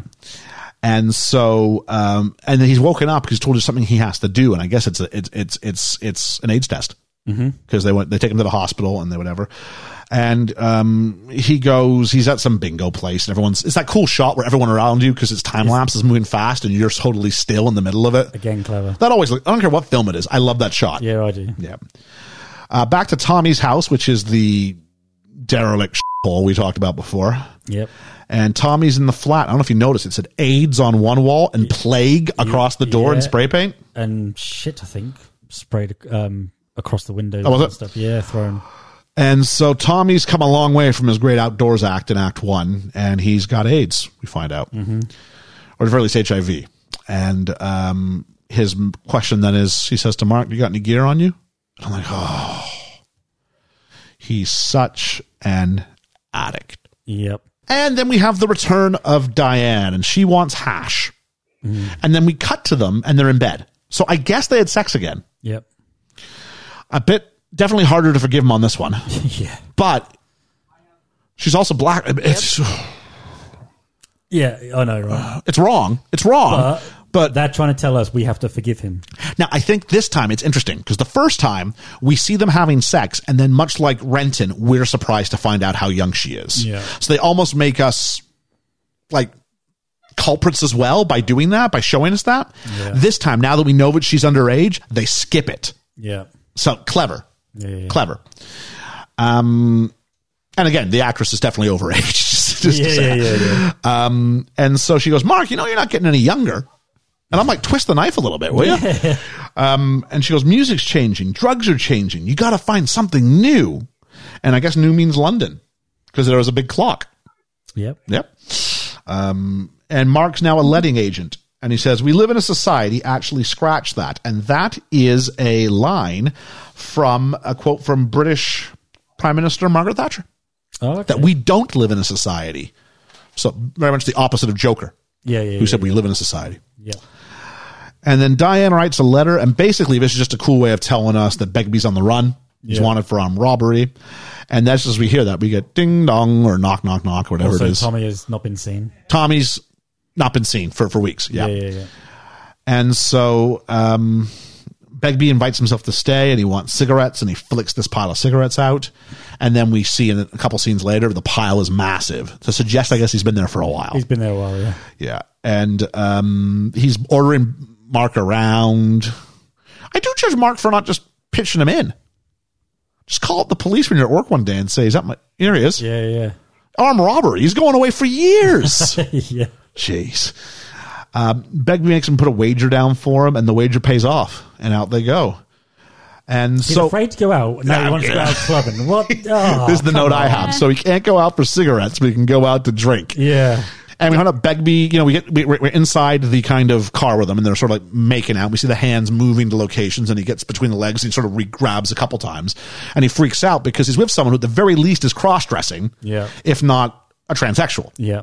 and freaks right out. And interesting, doesn't go to that violent place No, I with thought he with would. the person in the car, which could speak to what we talked about Carlisle's perception of how he was playing Begbie. Yeah, yeah, yeah. So interesting. What I don't understand is why he tells Mark Yeah. because he's so scared that anybody else will. Fi- he's by himself. Yeah, exactly. Yeah. So how does he tell Mark? Like if he's he, he's like if you tell anybody, and he's like I will kill you. Like he puts a knife between like where his leg Yeah, legs are. Yeah, yeah. You know, and the guy's like, well, if you're that worried, why would you tell Mark to begin with? You don't tell Mark. The secret dies with you. I also Maybe it was to gauge his reaction. Maybe I think the movie needed the movie needed this outburst, so Yeah. we had to skip the part where he tells him, which doesn't make sense with the character. And if you look at Ewan McGregor's face when he's up against the wall, you can see him sort of going, ah, yeah. okay. Well, because he finds it f- like Ren finds it funny. Yeah. Not like. Ha, not really ha ha ha but just like okay it's that's weird because he has this whole thing that i think in you know a thousand years there'll be no guys there'll be no girls we'll all be wankers And you got to think back at the drugs when they were taking drugs. They were all being sexual with each other. And the men were kissing they each were other. but begby's not No, he's not. Begbie's not on it. No, no, no, Yeah. no, no. uh, may- maybe it's why he was never on it maybe he was afraid of losing control Maybe. yeah so he Ooh. always stays drunk and he always stays angry Ew, it runs deep. re-enter sick boy um, who invites himself to stay as well yeah. uh, he sells mark's television How do they find him? maybe his mum knows and he went Oh, to his mum for the address i don't know It's, it says that Diane gave it to the first guy. to Begbie? Yeah, Really? I'm sure. How the does end of Begbie the letter- find Diane? I'm sure the end of the letter said something like, "When the doorbell's going off, it said sorry he he begged me or something like that." No, that's Begbie. No, that's just his Begbie, name. That's his name. Oh, I, th- I no, he doesn't yeah, know I her. thought- she says that No. he's on the run. That's all she says that he's on the run. Yeah. Oh no, I th- I that's how I saw this. Thought the No, he situation picks it was. I back thought up and it they- says Begbie Yeah, because it's yeah. the start of a sentence. Yeah. And he, he stops because it's like if he looks at it, it's like he's replaying the tape. Yeah. So yeah. Um then um he Mark puts him up in a flat, but he hasn't put him up in a flat. No, this is clever. And they like attack the rental agent. And I'm like, why are you not in jail now? Yeah. but we go to Tommy's funeral, and Tommy, um, in dealing with his HIV, has just been taking lots of drugs. Uh, as a result, this little kitten he's got has just been crapping all over the house, and he gets toxoplasmosia, toxoplasmosis, Yeah. and this is all from a swap tape. And Renton doesn't seem to. No. Be bothered. No, not at all. I mean, this is my issue with Renton. That's my only. Yeah. It's my really only issue with him. Um. Then we find out that's your only issue with him. No, they're. what. You see, Georgia, you're looking at this film from today's eyes. We're Well, that's look- because I've watched it today, Liam. Oh, Yeah, but what do no, you- no, no, I No, no, I, know. I, I don't understand what the difference is. What, what, do you- what do you want?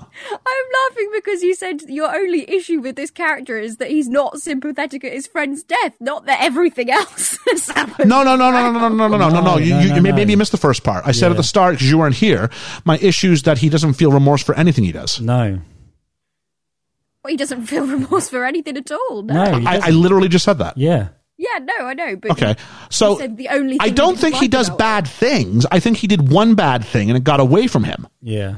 And every step he could correct it, he doesn't, and it gets worse as a result. So it's understandable because the audience doesn't turn on Renton. No, no because the, the yeah, but again, you're looking at the, they're trying to make I don't think it's different about what year you're looking at this from. I don't think 2020 eyes, you go, I judge this guy. I don't. I think George has got a unique perspective. I don't think it's a 2020 viewing. well, the, the director want you to forgive him, Yes. so that's why they set these things in motion where Georgia's looking at it from. No, I'm not forgiving him. I'm not doing that. Right, I'm but not that's a doing this." Georgia thing. That's not a 2020 thing. well. uh, I think most people from Georgia's generation would see it that way. Really? Because I I, don't. know a lot of people that really enjoy this film. Really? Yeah, no, no, I don't think there's. No, he. were- I, I, I, They I wouldn't really have don't. made a new. They wouldn't have made a sequel Yeah. like three years ago if if it if that was the case. Okay. I make him a really sympathetic character in that one too. They do. Yeah. Um, and so um, we get the drug deal, and we're really quickly zooming through the third act, not just in the review, but also in the in the film. Um, they got two kilograms of of heroin they've come into. Um, it's going to cost them four grand. They need two grand to make it happen. That two grand happens to come from Mark. Uh, Mark needs to test the stuff. Apparently, it's good. This is what I don't get with Begbie. Okay. He's against the drugs, Yep. and yet he's okay if he's making money from it, and he's going to let him take the drugs to see what it's like. Yeah. Yeah, he's always bartering on about you. You shouldn't take it. You shouldn't do this. You shouldn't Yeah. do that. But now money's involved. Let me let me break it down for you. Begbie's a bad person. Yeah, I know. but it just That's all there is. Um, oh, and so they sell it for 16 grand and uh, they go everybody has four grand i'm like whoa whoa whoa, whoa, whoa, no no no no mark gets his two grand back first yeah, exactly. then Yeah. and, and whoever else put the money in then you split it four ways yeah, Yeah, yep, yep. there's no no no mark why does mark only get 2000 profit but spud who didn't put up anything for it gets four grand profit Yeah. And so I think that Begbie should lose the four grand that he missed out on in the bartering. yeah um, do you steal them? So the question is, do you steal the money? And this is the conversation that Spud has with uh, Renton while everybody else is off getting stuff. And of course, then as they're talking about this, Begbie beats the crap out of a guy for causing him to spill a bit of his pint. I thought they were going to steal it at this point. Wasn't enough time, but I think it it really rushes to the finish here because then. You know, there's a whole bit about bring me a cigarette. I don't. He blows smoke in his face. That's really kind of neither here nor there. Then we get Born Slippy by Underground starts playing, and it's just them one morning Yep. and we just see Mark get up, take the bag, and leave the room. And Spud sees he's got it. He's like, shake his head, don't do it. He goes, oh, see ya. Off he goes. And that's it. So uh, it just sort Spud of. doesn't shout. He doesn't wake well, anyone no. else Well, up. he doesn't look, grab him. he Spud do doesn't want to anything. see him. Doesn't want to see him get done. Like he's Mark's a good person compared to the other two. Spud knows that Begbie's going to kill him. Yeah. If he finds out he's taking. Oh, money. at this point, it's, it's way too late. If you if you wake him up, he's dead. Yeah, yeah. Nah. Yeah. And so uh, the other characters wait in the corridor while Begbie destroys the hotel room, the flat, whatever it Oh, I was. love the, the the look on their faces when, they Like, see when the police. coppers show up and they just, like, take off. go. and we see Mark has got his bag. He's crossing one of the bridges in London, puts some money into a storage locker, and leaves it for Spud. Yeah. And His off passport out. gets his passport out because there was sick boy wanted to sell his passport, so he locked it up. And off he goes. And then uh, we get the idea that uh, he says the truth is I'm a bad person, but that's going to change. I'm choosing life. I'm choosing life insurance. I'm choosing the big TV. I'm choosing da da da da. da. Spud gets some of the money, That's and just a repeat of the thing at the front. It's- Just that. Similar, It yeah. bookends them, doesn't it? It's nice. Yeah. And that's the end of the film. And we see Spud get get a couple grand or whatever it is that's been left for him. We find out exactly how much it is in Train Spotting 2. Yep. And that is the film. Uh, the soundtrack for this, uh, we Amazing. can't argue enough, is massive. Uh, there's three distinct groups of songs here. The first is 1970s pop music, like Lou Reed and Iggy Pop, because Mm-hmm. their music was associated heavily with drug use and referred to in the novel. The second group is music from the Britpop era, like Blur and Pulp. Yep. And the third is techno dance music from the 90s, including Underworld, Bedrock, and Ice MC. Mm-hmm. And this was done to sort of bring alternative music on par with sort of make rock music and electronic music equal. And that had never really been done before. They did two se- uh, albums of soundtracks, and they were two of the best selling albums of, of music like ever. Like they were huge. Uh, I have the first one, the one with Lust for Life, and sort of the first one they came out with. Um, the first collection of songs featured in the film, the seconds those left out of the first soundtrack and were more inspirational. Um, Vanity Fair ranked this as the seventh best motion picture soundtrack in history. Entertainment Weekly ranked it as 17th of all time. Rolling Stone ranked it 13th of all time. Uh, and the New Music Express called it a perfect snapshot of music in 1996.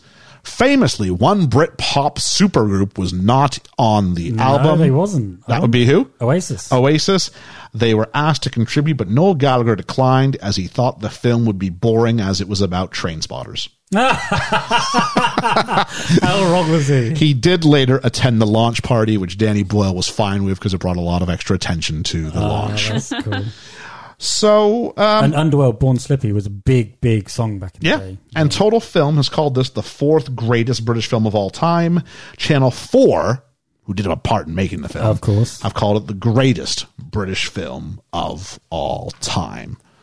And that is Train Spotting. Made for about $5 million. Roughly, is a book. Some estimates say low, some estimates say high. Want to guess how much this thing made? 250 million. 250 million. Yeah, that was huge in the day. I can remember it being so big. Georgia, 60. 60 million. And Ellie. 120? Georgia's pretty close, 71 million. Really, I remember seeing posters all over uh, bus stops and everything. Because you know the individual posters of them standing in there on the front Mm-hmm. cover. They were all individually put different places. I remember seeing it everywhere. Yeah. I made 18 million in Britain. Uh, that was about that was about the time it had opened in North America. That surprised me. Then it made another 34, I think, in North America. Tw- uh, 12 million pounds total in the domestic market, 72 total internationally. Uh, so all sorts of kind of weird numbers, but based on a cost return ratio, Train Spotting was the most profitable film of 1996. What else came out that year? What did it go up I against? said profitable. I didn't say uh, most money made. I'm just seeing. I'm just seeing what was it. up against. 96 mission impossible Yeah. yeah I'm just thinking what else would have been out at that time. and What what would have stopped people it, it- seeing it's, it? it's more about the percentage eh? It's a so niche market, I to guess. go f- so it made like 15 16 times its budget no other film made 15 Yeah, 16 yeah, times yeah, its budget Yeah, yeah. so yeah um so it was nominated for one academy award for best adapted screenplay but lost to sling blade billy bob thornton Okay. nominated for two baftas uh it was nominated for best british film and lost but it did win best adapted screenplay so I should have got something for cinematography because that was yeah We're in the end game now. We are in the end game now. I think I can guess what Liam's favorite element will be, but we'll, we'll sort of put that away for a moment. Um, whose story is this? Renton's. Re- Renton's? Yeah. Because Yeah. he narrates it. I don't think it's anybody else's No, story. no, no, no. You- Could you make an argument for Tommy? Not for really the ending, is it? Middle end. You could argue Tommy's got the most drastic arc. Yes. Yeah, Yeah. He's the one with yeah, like yeah. the gravitas of his storyline, and it's He- him he's that a gets total affected tragic by the hero. things that are Tragic. done. He's the one I feel sorry for the most out of the whole movie. Yeah, Yeah, it's hard. Um, I haven't done this one in a while. Swear jar. How many times is the C word used? Very unusual. Three. I- Sorry?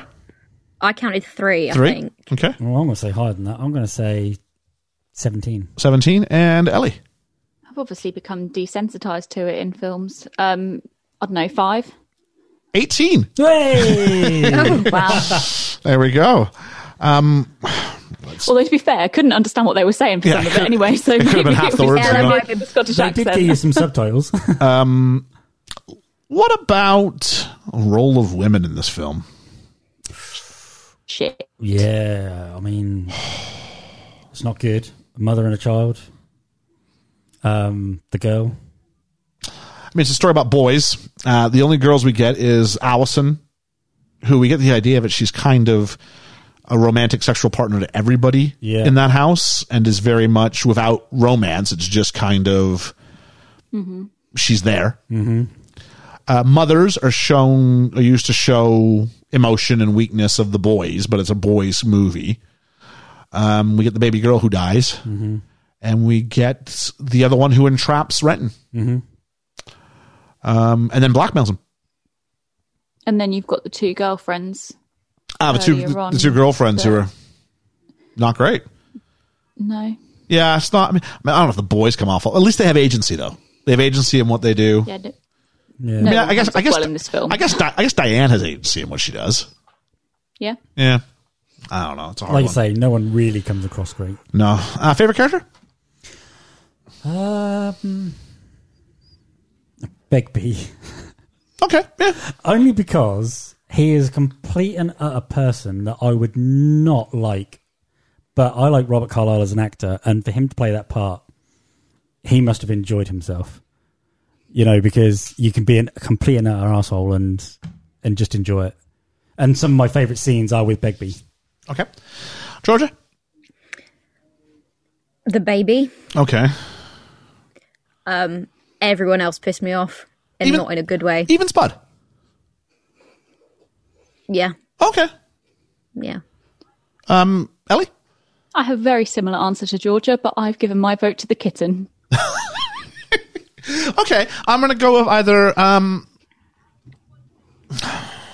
like Spud. Spud doesn't do anything wrong. No. He's just surrounded by bad influences. Um, I'm gonna go with Renton, I think, because the film tells you I'm supposed to like Renton. Doesn't do anything wrong. Spud, what does Spud do wrong? He Heroin. takes heroin. He sells heroin. He has to go to jail for six months. Like For shoplifting? He's obviously done some. Yeah. So he's done. Oh, okay, Quite well, a few okay. I bad gotta- things. if this is the way we're going to judge characters, Just in the Pulp grand Fiction's scheme going to be of rough, and Glorious Bastards is going to be rough. everyone's like, gonna be like, like rough. these are anti-heroes. Yeah. No, I mean, I get this. Spud is probably the most likable of the bunch, Out of but all I of don't them. find any of them. And I respect likable. Renton for trying to do the right thing at certain points in the film. He's Mm-hmm. the most he's the most nuanced character in the film by far. Yeah. Everybody else is one dimensional. Begbie's just angry. Always. Sick Boy's just scheming and kind of arrogant. Spud's just like innocent despite all the criminal activity. Like at least you know Tommy's just an athlete until he's not. He's chasing sex, and then when he can't get that, he chases other hedonistic pleasures. Like at least Renton's got some sort of nuance to him. Yeah. So I'm going to go with that. Granted, it's the one the film put me beside for the whole the whole journey, so that would make sense. Yeah. So favorite moment, favorite element.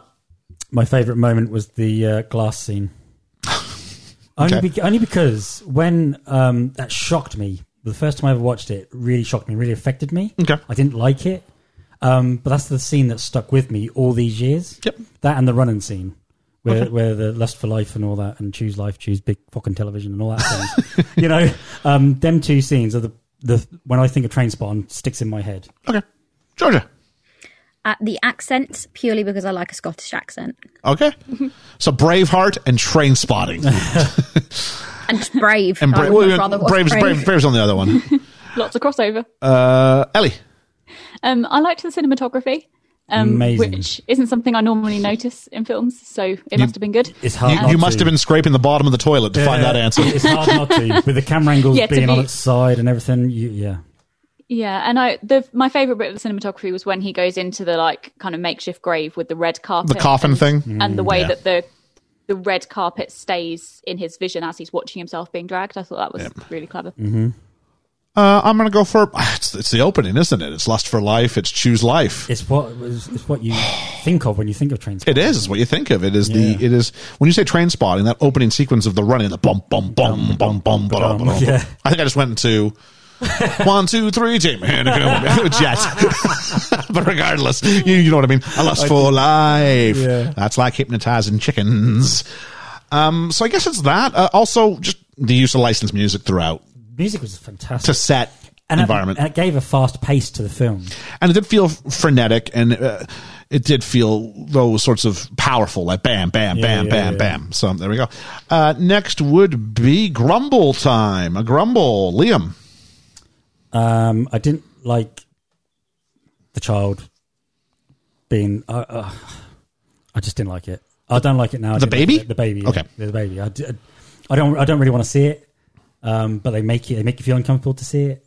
see i'm going to argue in defense of this if i may and not in the whole idea of go you're wrong but let me just present why there has to be stakes Yeah, I know. and we have Tommy who can sort of be a victim, but he's got some agency in his own dis- in his own sort of um, downfall. Yeah. the baby doesn't, and there's nothing more crippling. Everybody else you can kind of lovable. Ro- this is some real stakes for the first time ever. This isn't this is a baby, and um, it forces the audience to. St- I think we've been along for the ride a little bit of these drug using. Ha ha! Look at their madcap sort of antics. Ha ha! Oh look, he's switching the tapes. Ha ha ha! Oh, the good time's going to last forever. Dead baby. What? Yeah. And I think it forces the audience to reevaluate these characters and the situation because it's escapism until this point. I'm never going to find myself, knock on wood, in like a derelict heroin house, am I? No. So for a moment, I get to live sort of a, you know, I'm never going to cook up meth with Walter White, but I enjoy it for because I get to sort of vicariously through him, sort of encounter this crazy exotic world.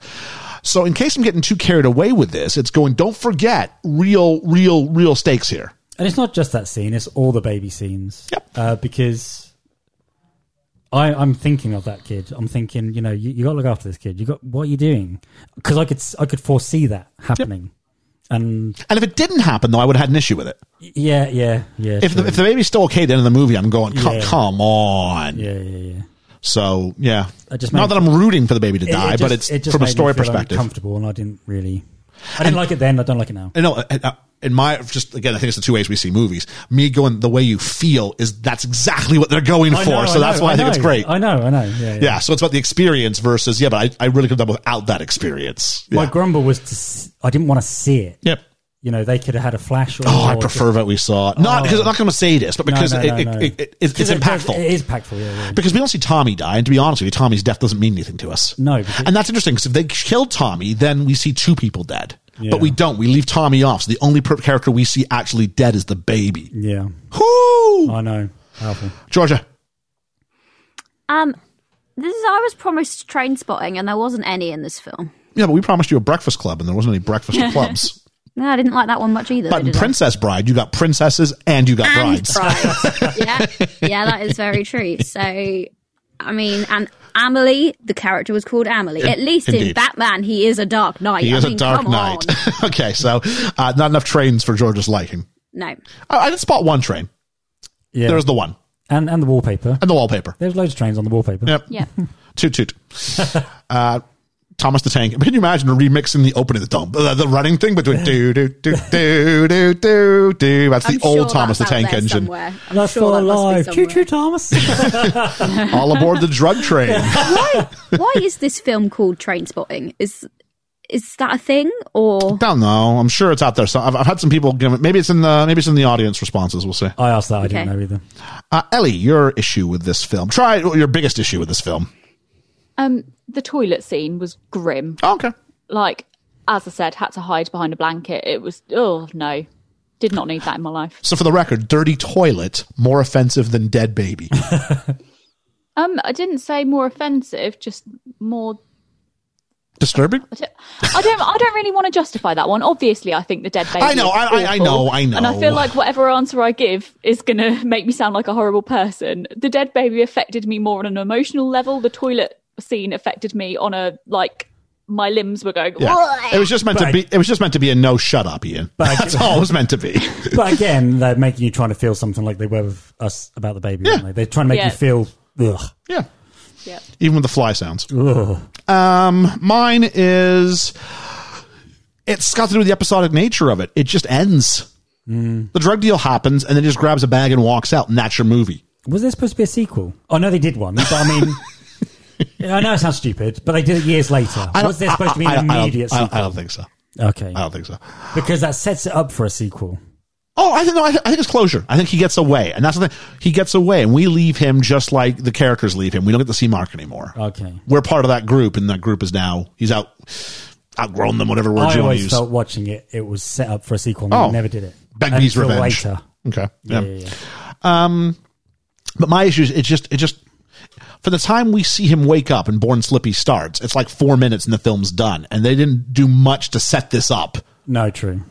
And I felt ugh, it could have used it could have used ten more minutes. It was it was a quick ninety minutes. It could have used ten more minutes to just give me give me build up some proper stakes. Besides, I woke up, I walked around the bed, I grabbed the bag, and I walked out the door with no real obstacles to overcome. Besides Spud waking up and me going, "Go to bed." yeah. So that was mine. Uh, so um, that is that. I think it's time for. I never wanna act my age. What's my age again? What's my age again? And as always, thank you to Moonlight Social for our little jingle for the uh, for the, for the age game. So I think uh, we needed that little bit of jolly music. a little bit of a, a little bit of a change. Um, so what do we have uh, on the docket for this, Ellie? so we're going to start with Ewan McGregor. So Mark Renton. I'm Who gonna I didn't realise was Ewan McGregor until someone Shut mentioned that it was Ewan McGregor, and I went, "Oh, that's Ewan McGregor." I had to look at a picture of Ewan McGregor and go, "Oh, that is Ewan." He usually has McGregor." much better hair than this. I'll give you that. Yeah, I- his hair. I was- had actually, zero- can I change my grumble? You and McGregor should look prettier when he did. I'll give you I that. had zero idea that was Ewan. Okay, McGregor. so- So he'd looked even worse coming out of the toilet, So, though, wouldn't he? so you and McGregor. Uh, yes, you would. Klingons. So Klingon. Oh, jeez. uh, I'll go ahead and say 24. I'm saying 23. That was my my th- thought. twenty-six. 25. Ooh, Oh, okay. There we go. Next.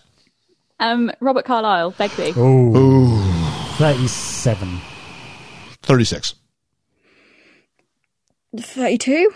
35. Hey, I'm, Ooh. I'm doing all right today. Right. Yeah. Um, I'm actually going to skip over Sick Boy Spud and Tommy because they're all really similar ages to you and McGregor. And I Fine. don't think Fair it's enough. okay, exciting. yeah, yeah. Um, they're 24, 26, and 23, respectively. Yep. Um, so we'll go sorry, for was Kelly was, MacDonald, who- was was Spud the youngest? uh, Tommy was the youngest at 23. Oh, Wow, Spud was Yeah. the oldest. he's a at 26. man. Wow. He's a, he's a he's a big boy. yeah. Uh, sorry. So you said next was Kelly MacDonald, I who need played to Diane. I need to excuse myself on this one. I'm going to say 19. Mm, I think she's a bit older. 23. She's 20. Yeah, when when they found her, she was 19, Oh, and so the idea was here's 19, and they thought when you put her in a school uniform, she can pass for 14, but no one would think. So the idea of casting an unknown is you don't know how old she is, so that when that moment happens, you're as surprised as he is. But not once did I think in the club. No, of course not. Do you know what I mean? I think, I think that's why, I think that's why we forgive. Yeah, yeah, yeah. I, that's why I forgive. You know, the movie tells me I should, and I'm kind of quick to go, yeah, all right. Yeah, yeah. Yeah. Uh, anybody else? Uh, I have a couple more if you want them. Go ahead. Okay, so um, Irvine Welsh, who played Mikey Forrester, Who the heck is that? the guy, the guy, the, like the guy who gives them the drugs. Oh, Oh, I don't know. Wait, Irvine Welsh. Oh, is, Mother- is, Mother that the writer? Superior. Mother Superior. Yeah. Yes, No, Oh, the, is it- ri- the writer is in it. No, not not mother. Su- Is it Mother Superior or the guy who stumbles onto the drugs? Those are two different characters. I don't know. Which Mikey Forrester is not Mother Superior. oh, okay. This is the guy who's really nervous, wakes up, realizes he's got the drugs from the Russians and needs to unload Oh, them. okay, okay. Um, s I'm going to say 43. Fifty. 56. 38. Wow, wow. How young was he when he wrote this? Yeah. Because in the sequel, we find out that Train Spotting Um, wrote it is three written years by earlier. is written by Spud. In the sequel, Yes, yes, yeah, yeah, yeah. so I wonder if Spud's based on him in real Oh, life. maybe. I wonder if that's. I wonder if he had in a situation like this. Maybe. But yeah, I think it, I think I saw it was written in 1993, so he would have been 35 Okay. when he wrote it. Um, and then just just for a bit of fun, someone a bit older, I went for James Cosmo, who played Mr. Renton. Oh, so he's the dad. He's Hamish's dad in uh, Braveheart. Yeah, yeah, yeah. How old was he then? I'm going to say 62. They aged him up in Braveheart. I remember that. I'm gonna say 56. 52. 49. Wow. in Braveheart, they really. I, I they? remember him and what's his name? Um, um, he was in, in Bruges as well. He played Hamish. and- Yeah, yeah. Um, Hmm. Brendan. Uh, Brendan Gleeson. Yeah. I remember like they weren't that far apart in age actually. That's crazy. Wow, 49. Yeah. You said what, 60 something? I said 62. Yeah, wow. Sorry, bud. Anybody's best role ever? Um, no. I'm tempted to give it to you and McGregor, but I'm not sure. You and I haven't seen you and Bremner in anything else. so Pearl sure. Harbor he was in, wasn't he? Sure. I think it's Robert Carlyle's best role ever. I know Robert Carlyle from Once Upon a Time, and he's great in that. I think he's better in this than he is in Full Monty. I liked him in Hamish Macbeth. Didn't see it. It's a TV series. He's also well, okay. He's, he's also better in this than he is in that James Bond movie. oh, yeah, much better. Yeah. Much better. Yeah. So I think for me, Robert Carlyle, yeah. Uh, I think I prefer Johnny Lee Miller in Hackers because it's more for him to do. I quite like him in this. All right. Um, I can't really think of many more. Oh, there's a film called The Escapist. I like him in. Okay. Yeah, such that uh, I don't know, you know, Kelly McDonald. It's either this or Transpotting Two, so I prefer her in this. But Yeah. yeah. Transpotting Two, she's just there, so she can say she was in it. yeah, Yeah. Cameo, really not. Outside of that, that's uh, about it. Obviously, I think James Cosmo's better in Braveheart. So there we go. Mm-hmm. Uh, George, do you have any critics for us? I do, yeah. Um, I've got Peter Travers from Rolling Stone Oh, good one. said, yeah, says train spotting is a singular sensation of visu- visionary knockout spiked with insight, wild invention, and outrageous wit. And gave it three and a half out of four. One singular sensation. Don't even. Don't, don't we need even. I we, don't even we like need to do the running scene to all these different all these different songs. Uh, so Kenneth Turin from the Los Angeles Times says, Another one. exuberant and pitiless, profane yet eloquent, flush with the ability to create laughter out of unspeakable situations, train spotting is a drop dead look at dead end lifestyle that has that has all the strength of its considerable con- contradictions. He gave it 4.5 out of 5. nice. And then Roger Ebert gave it three Ebes. out of four. Okay. Um, he says, uh, Strange to the cult following train spotting has generated in the UK as a book, a play, and a movie. It uses colourful vocabulary, it contains a lot of energy, it elevates its miserable heroes to the status of icons, in their own eyes, that is, and does evoke the Edinburgh drug landscape with a conviction that seems born of close observation. But what else does it do? Does it lead anywhere? Say anything? Not really. That's the whole point. Drug use is not linear but circular. You never get anywhere unless you keep returning to the starting point. But if you make but you make fierce friends along the way. Too bad if they die. He's so good. That is a beautifully He's so written review. good. Yeah. I'm a hack. um, so there's that. Thanks a lot, Georgia. Uh, I've got uh, some of our critics here. Paul and Griff say, great film. You can't listen to Atomic without thinking about train spotting. Only just realized in the last year or so, the title may be due to the fact that when he's trying to go cold turkey in his room, his wallpaper is trains. Begbie steals every scene he's in. I got tired of his, of his shtick by the end. Which I think I'm supposed to. That last You scene want where he to. goes You- too you far, want- I'm you like, wanna I'm see like, I'm him. so tired of this guy. Which I guess I got aligns tired me of his again. shtick From the first scene he was in. Oh, the bit where he throws the pint over is over. Uh, that's all time classic. Uh, Debbie said, "Loved your ten things episode. Great work. Thanks for the shout out. I'm not going to watch Train Spotting. oh, okay. But we'll say I You adore- told her not to. but we'll say I adore Ewan McGregor, Robert Carlyle, and Danny Boyle. Great licensed music and amazing Channel 4 groundbreaking production. Seems to get a lot of it right despite not seeing it. Yeah. I, I agree, Debbie. Uh, Ethan says uh, a film that really brought light. light. Sorry, let me try again. Uh, he says a film that really brought light to a serious issue I'd never known about in the most serious, entertaining, and gut wrenching way. Everything with the baby made me sick to my stomach. Is the main reason why I can't rewatch it without pausing multiple times throughout. Toilet fun. As someone, well, as someone with a family member who struggled with heroin addiction, it was very powerful to see it depicted in a very truthful way without deviating from the impact of addiction and not villainizing the characters too much. Thanks for that, Ethan. Elwood Jones says it captured the do it yourself energy of Sundance kids while bringing a distinct British feel. Certainly amusing that a film about Glasgow heroin junkies would become such a big part of 90s pop culture from the iconic poster through to soundtrack, not to mention the phrase heroin chic. And finally, Jay, not finally, but also Jay Finlayson says, uh, great depiction of a situation for the stereotypical lower class of youths in Scotland, portrayed in the comedic style. Everything from mise en scène and character direction conveys a message of unemployment, struggle of trying to get through life. 10 out of 10. Uh, 100 Things We Learned from Film podcast says, I saw this at 16 years old with my parents. they loved it. I loved it. The scarring from watching a sex scene and drug use with your folks never leaves you, even 25 years on. Yeah. That's kind of like when Ethan told us he watched something with, with, with a parent. Bridgerton. Bridgerton. And I was like, what are you doing? Friend of the podcast, Georgia, Dwayne Smith. Dwayne Smith! Says- you didn't pause the first time, so I didn't do it. Not since, not seen this since 1996, but had a profound effect on me. Born Slippy brings back so many memories. The film manages to be funny, exhilarating, sad, and harrowing all in 93 minutes. Some scenes are imprinted on my retinas. You know what ones. Outstanding cast two, choose life. So thank you very much to Yeah, everybody thank who you. got a hold of us at Best Film Ever Pod on the Twitter. Uh, you can also reach us at Best Film Ever Pod on the Instagram or on the Facebook.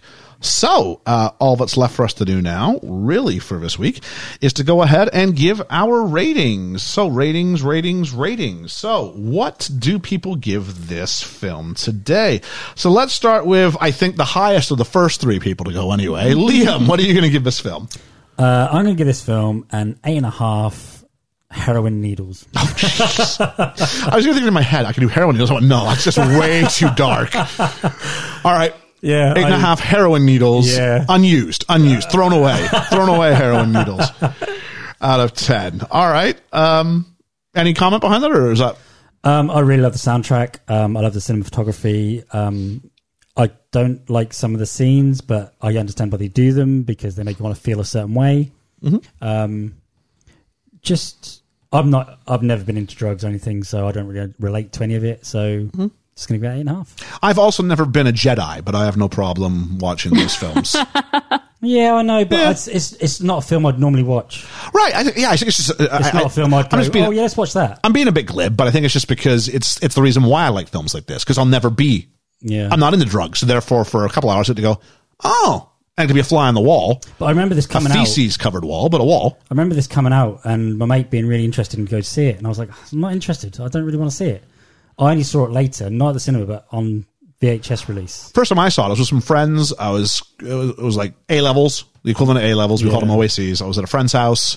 We had a couple of films. The first one we threw in, it was late at night, um, was Train Spotting. I sort of watched it and kind of went, "Wow, this feels new. It feels young. It feels not the cinema I've been exposed to. Not the stuff my, my parents would have watched. They watched a lot of big blockbuster stuff. This would have Mm-hmm. been different. So yeah, no, I hear it, man. Yeah, so that, I didn't really, really want to see it, but I stumbled across it and was pleasantly surprised by it. Okay. Um, I'm sure we'll get the same response from Ellie about being pleasantly surprised. What do you have, Ellie?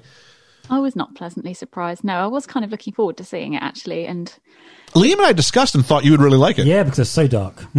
No, it, obviously it's a different kind of dark film that I like, Okay. but I finished watching it and just went meh. Um, just wasn't really a fan. I appreciated the cinematography, appreciated the acting, but didn't really like the characters. Didn't really like the film, so it was okay. I'm I'm giving it a five and a half. Okay. okay. Uh, I predict we're still not finished our downward slope. No. Let's No. see from Georgia. What is it going? What was that beep? My phone. I didn't have it off. I'm sorry. It's all right. All right. So here we go. Uh, I'll pitch to your score and then I'll react accordingly. I've, I've I've already isolated a bit when Ellie's phone died or computer signal died, and you, I got you saying that the uh, the um, cinematography wasn't wasn't wasn't bad, but outside of that, everything was kind of blah. So I'll just react ac- accordingly. All right, and then Georgia, on to your score. What did you give Train Spotting? Um, so I definitely did not engage well with this film. I think that's probably quite obvious from um, from the A review. little bit. little bit, yeah. Um, I wanted to give this film a zero. I really did. Um, but A zero. a zero, yeah. I really didn't really didn't like Ooh. it. Really wasn't engaged with it. Really struggled with it. Um, not to the point that like it made me feel something either, though. Particularly, it was just a very numb experience for me. Um, I can, however, appreciate the cinematography. Um, you guys have kind of spoken me back into that. I did like the coffin scene. I did like the um, into the toilet thing. It was completely grotesque, but some of the camera angles when the poo was flying around were quite impressive. Um, and so for that, I'm gonna give it two. Two. Worse than Rocky. Actually, you know what? If there's if there's poo flying around, I think a two. There's number two It's in the just- there's a toilet. There's a number number two, two, on yeah. the sheets. That's that's that's our lowest ranking any of us have given any movie. Yeah, well, Wow. the lowest I give it is a three, and that was Rocky, I No, believe. yeah, yeah, and no. I would rather watch Rocky than this. Okay, yeah, uh, it's, Yeah. it's an emotion. I mean, m- movies are, are are weird like that. I know, I know. We've all got emotional responses to our films. I mean, Mine are quite strong usually, great- unfortunately, for a rating system. the the great the great princess bride fight continues with you know not understanding And- and we've all those movies we go how can you not like this Yeah. and um i think that's why we have four different people around the tables to talk about things like this Yeah. um occasionally we wear our hearts on our sleeves a little bit and uh yeah, i'm sitting there going i don't i, I don't understand but i but but but that's okay because if we did then it would be a really boring podcast because we'd all come out Yeah. with the same thing uh 'Cause equally, I don't understand how it's enjoyable, so I'm kind of Oh. just going, okay. what is it like 97% or 93% on rotten tomatoes i mean come on but you are you might be the minority but you- but but your vote so it is a 2 it is a 2 so i think that's going to put train spotting at the bottom of the list of all the films we have done this I officially would say I'm sorry, but I would rather watch Batman than this, You and would- that is I'm saying trying to think. something. Yeah, I guess for you that really is the definition of it. Every film we've Yeah. done to this point, you would rather watch than this. Just really quickly, Yeah. really quickly. Bill and Ted Face the Music or Train Spotting. Bill and Ted Face the Music. Okay, wow. At least it was laughably bad. Like I could enjoy that on a different level. This i I'm did not have really- a good reaction. I'm to. really curious, and I don't want you to sidestep it when we do it. I'm really curious how you feel about Pulp Fiction. Now, it's not as It's not as um, uh, gritty. It's not as Mm-hmm. Now I've hard. seen little bits of Pulp Fiction because I actually did a tap dance to Okay. the main song once. Which, Pulp, Pulp you Fiction know, is glossier. yeah. It's glossier. It's stylized. This isn't. I've seen parodies of st- Yeah. Pulp Fiction and different things. Yeah, Pulp will work out. I'm trying to think if there's anything else. Is- uh, not really, not really. I think this is one of the one of the grittier, harder ones that we'll watch. So anyway, so that is that. Uh, now all that's left, I guess, is for me to give my rating. Uh, I was coming in here thinking that was going to go a lot higher than maybe I ended up doing in the end. I thought I was going to go. I thought I was going to go like nine, nine and a half. Same, I did. And as it got towards the end, and I went, it didn't really bother much to think about an ending. You just kind of had him walk out. It's a shame because I felt we had kind of a a journey that we went on with this character, and it was just abruptly ended. And he walks out on us almost like he walks out on them, and not in a good way. Not in a way that I felt rewarded for this. But again, I'm like the ending should have had some sort of not stakes because Begbie is stakes, but I guess tension developed. There was no tension. He woke up. Yeah, there he was woke no up. tension. He went yoink and see ya. And so I'm going to go with eight and a half magical toilets out of 10. Eight and a half magical toilets out of 10. Um, definitely a film that divided uh, opinion. Oh yes. If you wanted a podcast where we all just agree all the time, you're definitely not getting that on this one. So that's uh, something I there. believe it was in our um our review detailed review from I've forgotten her name, but the potato lady. Yes. Potato pod lady. Potato Lady Pod Reviews. Yes. That's the one. Didn't she say that we give a diverse range of opinions? Uh, yeah, we definitely do that. So, um, such is. So, all that's left for us to do is talk about what we're doing next week. Now, uh, next episode, we're doing Knives Out. Yeah. Knives Out. Now, Ellie, you weren't able to join us for that one, but uh, we had Ethan join us and we, did, did. Knives Out and had a good time with that one. So, that's dropping. Uh, oh, that's dropping Friday. Oh, I don't know when the thing with Ellie's dropped. Well, that's, it's already dropped. I forget. What's going on? We've got so much going on. I think the thing with Ellie's dropping the next week. Yeah, I think Knives Out's dropping first. My bad. this Uh, is what happens when you record so much stuff. in Call advance. them out our sync, yeah. Yeah. And so the following week, it may be divisive again, uh, but it is an Academy Award winner for Best Picture. Yeah. It's an Academy Award winner for Best Actor. Okay. It's an Academy Award winner for Best Actress. It puts the lotion on itself. Buffalo Bill, Oh. Hello, Clarice. Silence of the Lambs. Silence of the Lambs. It's a Interesting. horror film. It's not a horror film. It's just, it's just a thriller. Yeah. Oh, okay. It's a thriller. No, it, there's, there's far more psychological tension than there is actual stuff occurring. Oh no, What? Yeah. I don't do well with psychological tension. I, I would argue it's it's the vein of Gone. I think Gone Girl builds on the um, legacy left behind by Silence of the Lambs. okay. Anthony Hopkins is fantastic. Jodie Foster is fantastic. Yeah, both And the guy who plays Buffalo Bill is also fantastic. Yeah, I found out he was in something else the other day. What was he in? Dunno. Well, we'll find out. So uh, definitely from one uh, maybe um, challenging film to I don't think the next one's as cha- I wouldn't think about doing like a, a, a disclaimer on it. So such is so that is what we will be doing next week. Also, please make sure to catch uh, to catch us with um, Knives Out, which will be dropping on Friday. Grey's Anatomy, whenever we put that up there, cleared for takeoff, probably a week Friday. And then on of a Friday. on a Friday. And please also don't forget we're dropping that interview we're doing with the production team from After 82, Mm-hmm. which we're recording in about I don't know an hour and 17 minutes, 18 minutes. yeah. I'm still very nervous. Yeah, me too.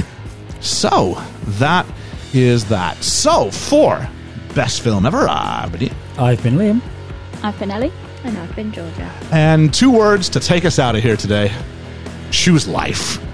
We'll catch you on the flippity flop. The flippity flip flop.